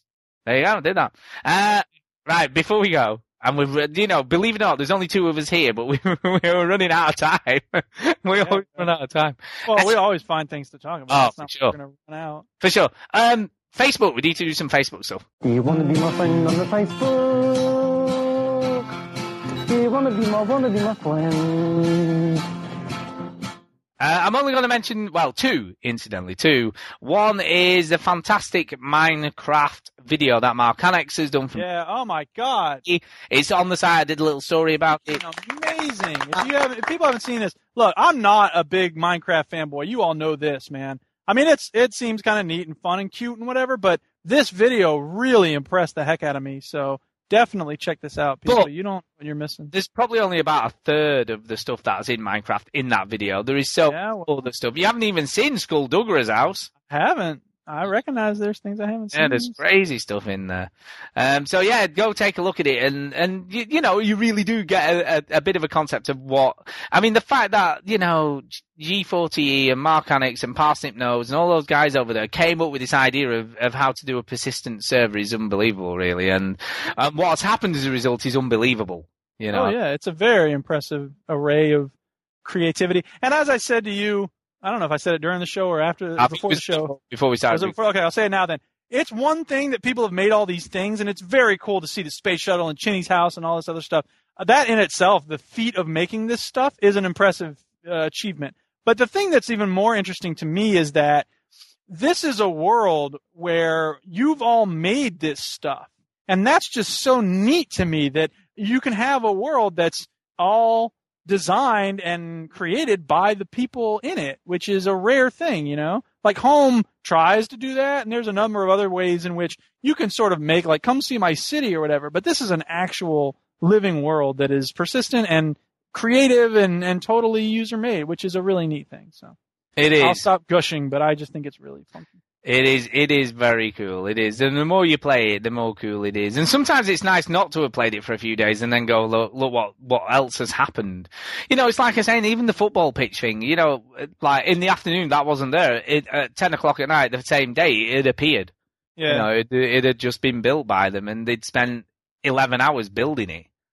You know, and it's crazy, crazy. It's hard to conceive how much effort people put into this stuff. Anyway.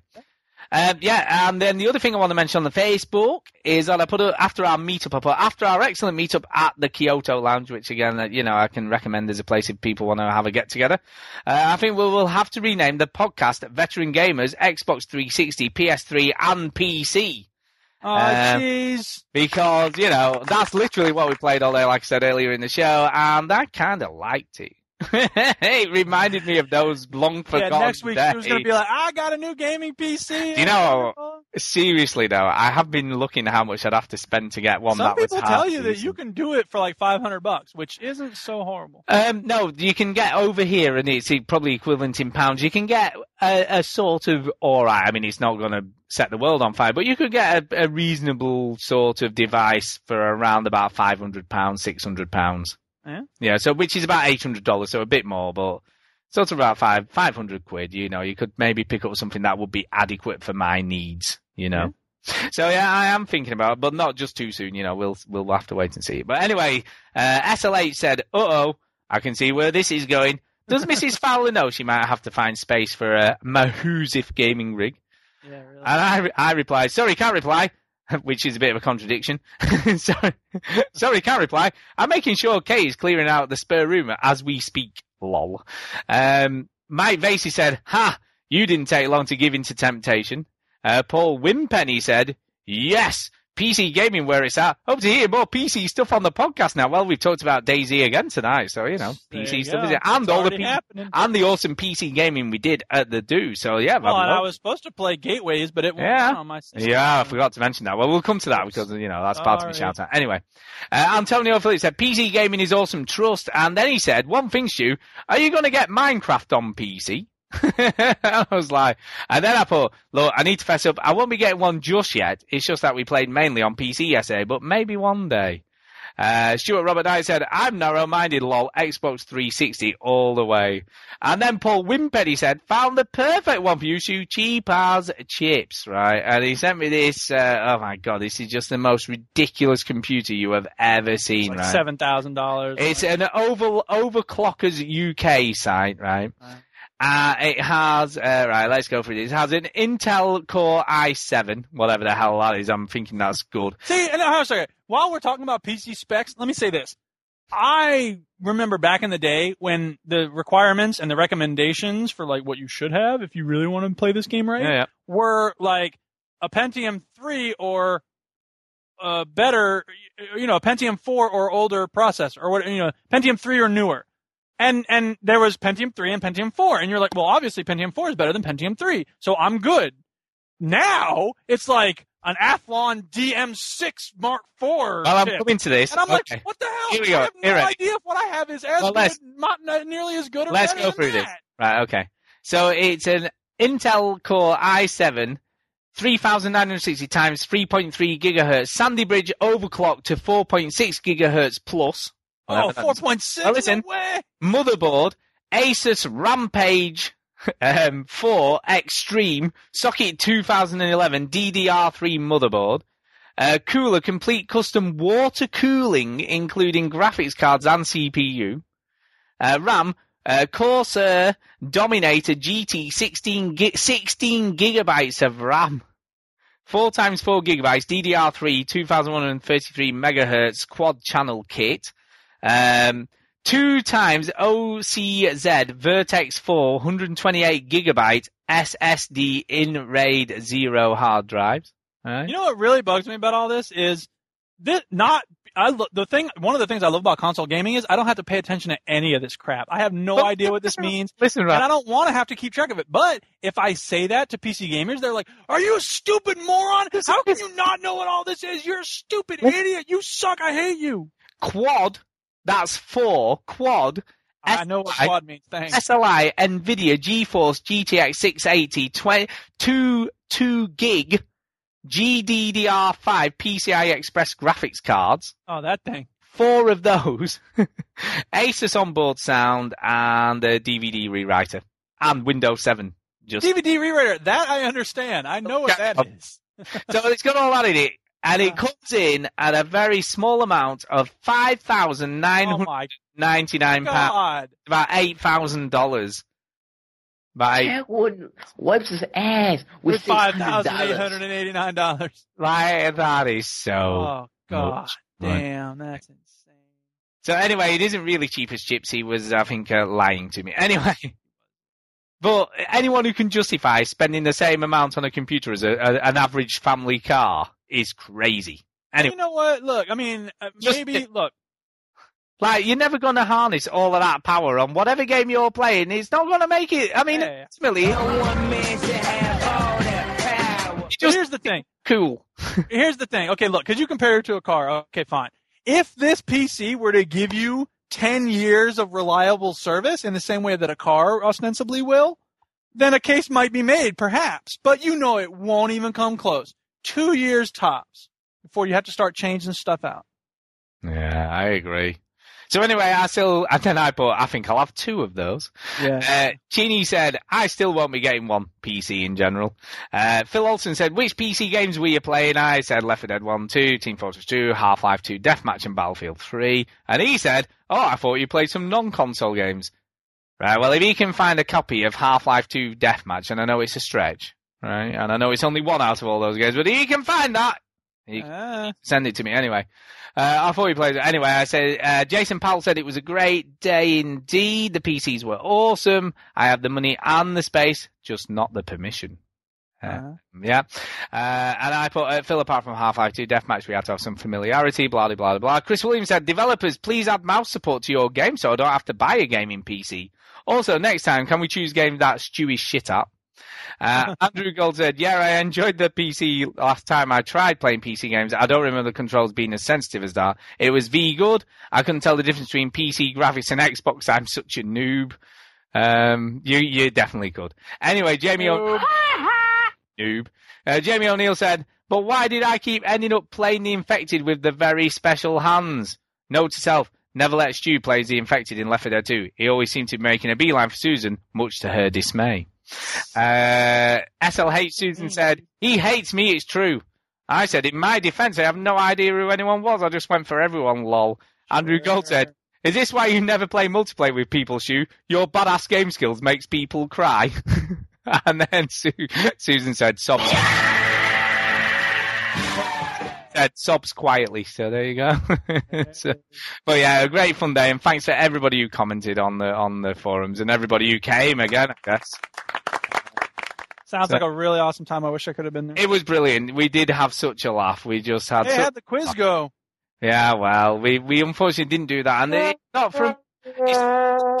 But we were gaming a lot, and also it just it was really noisy. They had lots of music playing, and there were other people in there. It just Shut up, everybody! It's time for us to honor Duke.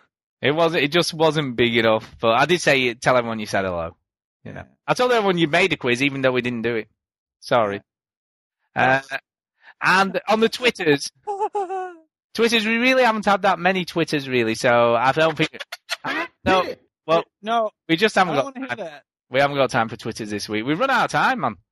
Oh You my know, god, Twi- we have a week when we don't play the song. There was just lots of people going, you know, hope you had Fuck fun. you, I'm playing it. Stuff like Saw a pretty girl just the other day. She winked and she smiled, walked across my way. I couldn't figure out just what to say, so I twittered it. Twit, twit, twittered it, twittered it. No, you did not Twitter it. We're not doing them. Uh, interestingly, though, uh, one one Twitter. I'll I'll read just one. Right. All right. Uh, just hey, the a- song's magic. It makes the Twitter discussion just happen. just one. Uh, Mike Hardman, who obviously came to today, who, who wasn't allowed in the pub at first because he didn't look old enough, uh, said, "I have no idea what anyone looks like. I may end up chatting to a few strangers before I find you." So he put that on the Twitter. Uh, and incidentally, small world and all that. He lives uh, ten minutes drive from where I live. Dude, why don't you carpool? in literally the next town. He lives in the next town to where I live. And my mate, who I play squash with, lives on the same road he lives on. yeah. There you go. So kind of crazy stuff there. I'll not give his address out because maybe that's not a good thing to do. And I haven't actually got his whole address, if I'm being honest. Oh, jeez. Um, well, why is that a G's? I don't, you know, I just haven't got it, you know. Anyway, uh, that's it really. So I guess we need to do some very, very, very, very fast shout outs. So go quick, quick shout. Okay, we have a new member, Intel Rock 27. Woo, welcome. Greasy Fish Lips sent me some Skyrim love on Xbox Live. Thank you, sir. Uh, Rob Finch for the Modern Warfare 2 games. Dave150771 for the feedback on the Singcast. Uh, uh, everybody who showed up for the Rainbow Six Vegas 2 play day, but I was an hour and a half late because I had to go to a baby shower and I totally got caught up in the fun of being with people. And so I didn't make it back until long after everybody had left, apparently. So I hope people showed up and had fun. So But not only did you say I'm just going to be an hour late, you just didn't turn up at all. Oh my god! well, I was an hour and 40 minutes just a late. minute. Whoa, just a minute. Are you chinny with an American? I don't know. And uh, Sunday's play day is Left 4 Dead, so come by and play. Speaking of Left 4 Dead, man, everybody's eager to play that again. I'll bet. Hey, SLH, you can get your revenge on Chino. Ah, yeah. Oh, by the way, it's I'm, on again. by the way, I'm pretty good at the console version. As Yeah, you're pretty good. At it. I, would- right, who's Oh, by the way, you know, you know when we took your whole team out, barely past the door. You know, Yeah, I when we remember were playing it. You remember when we did that? We took. Uh, you, you didn't even get well. uh, So I did that on on Saturday as well. That Whatever. Why you gotta bring up old stuff? Uh, sorry. Anyway, uh, yeah, I've got a couple of shout outs. Obviously, big shout out to every. I'm not going to name everyone again because it takes too much time. and We haven't got any left. So thank you to everybody who came on Saturday. We will definitely do it again, and I'm looking forward to the next one already because it was brilliant. We had a fantastic day. So thanks for everybody who came, and the big big shout out to the Kyoto Lounge because they were a great bunch of guys. Well, one guy I guess and a girl who looked after us all day and made sure we knew what we were doing and sorted us out, and it was fantastic. So really good. And the guy, incidentally, on there had put five thousand six hundred hours into World of Warcraft. So there you go. That is now that is crazy time in a game. Uh, David Johnson, quick shout out to David Johnston from Smudge Cat Games. And I'm almost sure I called him David Johnson on the podcast that I did with him. So on the interview. So he didn't correct me and I do apologize for getting your name wrong, but it's David Johnston, uh, who I interviewed. And if, you downloaded it, you've already listened to it because it, it came out on Wednesday. So there you go. So you, you may well have already listened to that. So yeah, he was a really nice guy. So thank you ever so much for doing that. And I will look very much forward to playing Gateways when it eventually hits. Um, but unfortunately, Duke, he, he's crap, that Duke. You know, the Duke, he has. No, my computer's not as fancy as it seems. No, obviously. Obviously. So it didn't work. So apologies, but we will definitely review it when it comes out in the indie games and give it some time to talk about that. Uh, and we've got an iTunes review and one in America. So I'll do the UK one and you do the American one. You ready for this? Yo, yo, yo, yo, yo, yo, yo. Yo, yo, yo, you want some I, I, iTunes reviews? You got the, you got the, you got the. Uh, and the title of this review is Almost Perfect. Almost Perfect. Uh, so we've got four out of five, only four out of five stars. Oh, jeez. That's not quite the whole five, but you know, it's Well, you know what? We can't expect everyone's going to think we're perfect. It's close. You know. Anyway, uh, it's from DC76 UK, and they say this warning in big letters. This podcast features a shouty American with a soundboard. Warning, warning, warning. What are you talking about? I'm not a shouty American. How dare you? If you can get past that, it's one of the funniest podcasts you'll listen to at the moment. Great banter, nice in-depth views of the gaming way of life. Keep it up, chaps. So thank you ever so much for that. Yay, thank Only you. almost perfect though, but I guess we can accept that. Very You hurt my feelings. Though No, I, fact- hey, fact I know my yellingness isn't for everyone's taste, so that's all right. Well, and also, you know, we've talked about the sound bites before. You know, we, we get that people, some people don't like them, but other people do like them. You know, and I'm trying to be judicious with it's them. just so- Marmite. And, you know, it's just the way it is. Anyway, uh, and the American review. Got an American. Yes, for this is from B Love Yo America. Um, veteran gamers are hands down the greatest podcast out there. Oh, thank you. The passionate and loud Duke. See, I'm not annoying. I'm loud and passionate. You're shouty in the UK I'm passionate and loud in America. Right. There you go. Randomized chin action from Chinny and fatherly good gaming advice from Big Daddy. Nonstop laughs and great insight in today's gaming world. Prepare to have your mind blown as well as your eardrums, courtesy of Duke. Enjoy yourselves. There you go. Was this review helpful? Yes, no. Of course it was. Of course it was. Yay! All reviews are helpful, so it's cool. We got Yes. all right buses. We don't get any for weeks, and then two come at the same time. There you That's go. right. Thank you to everybody who left reviews.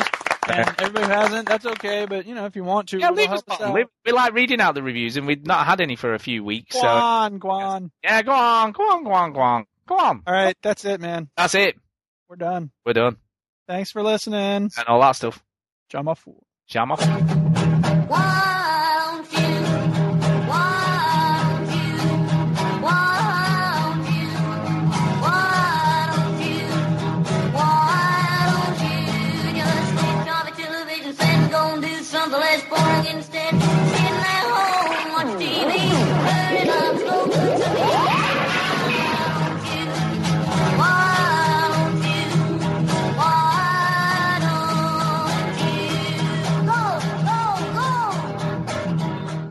So, you know, Chinny who?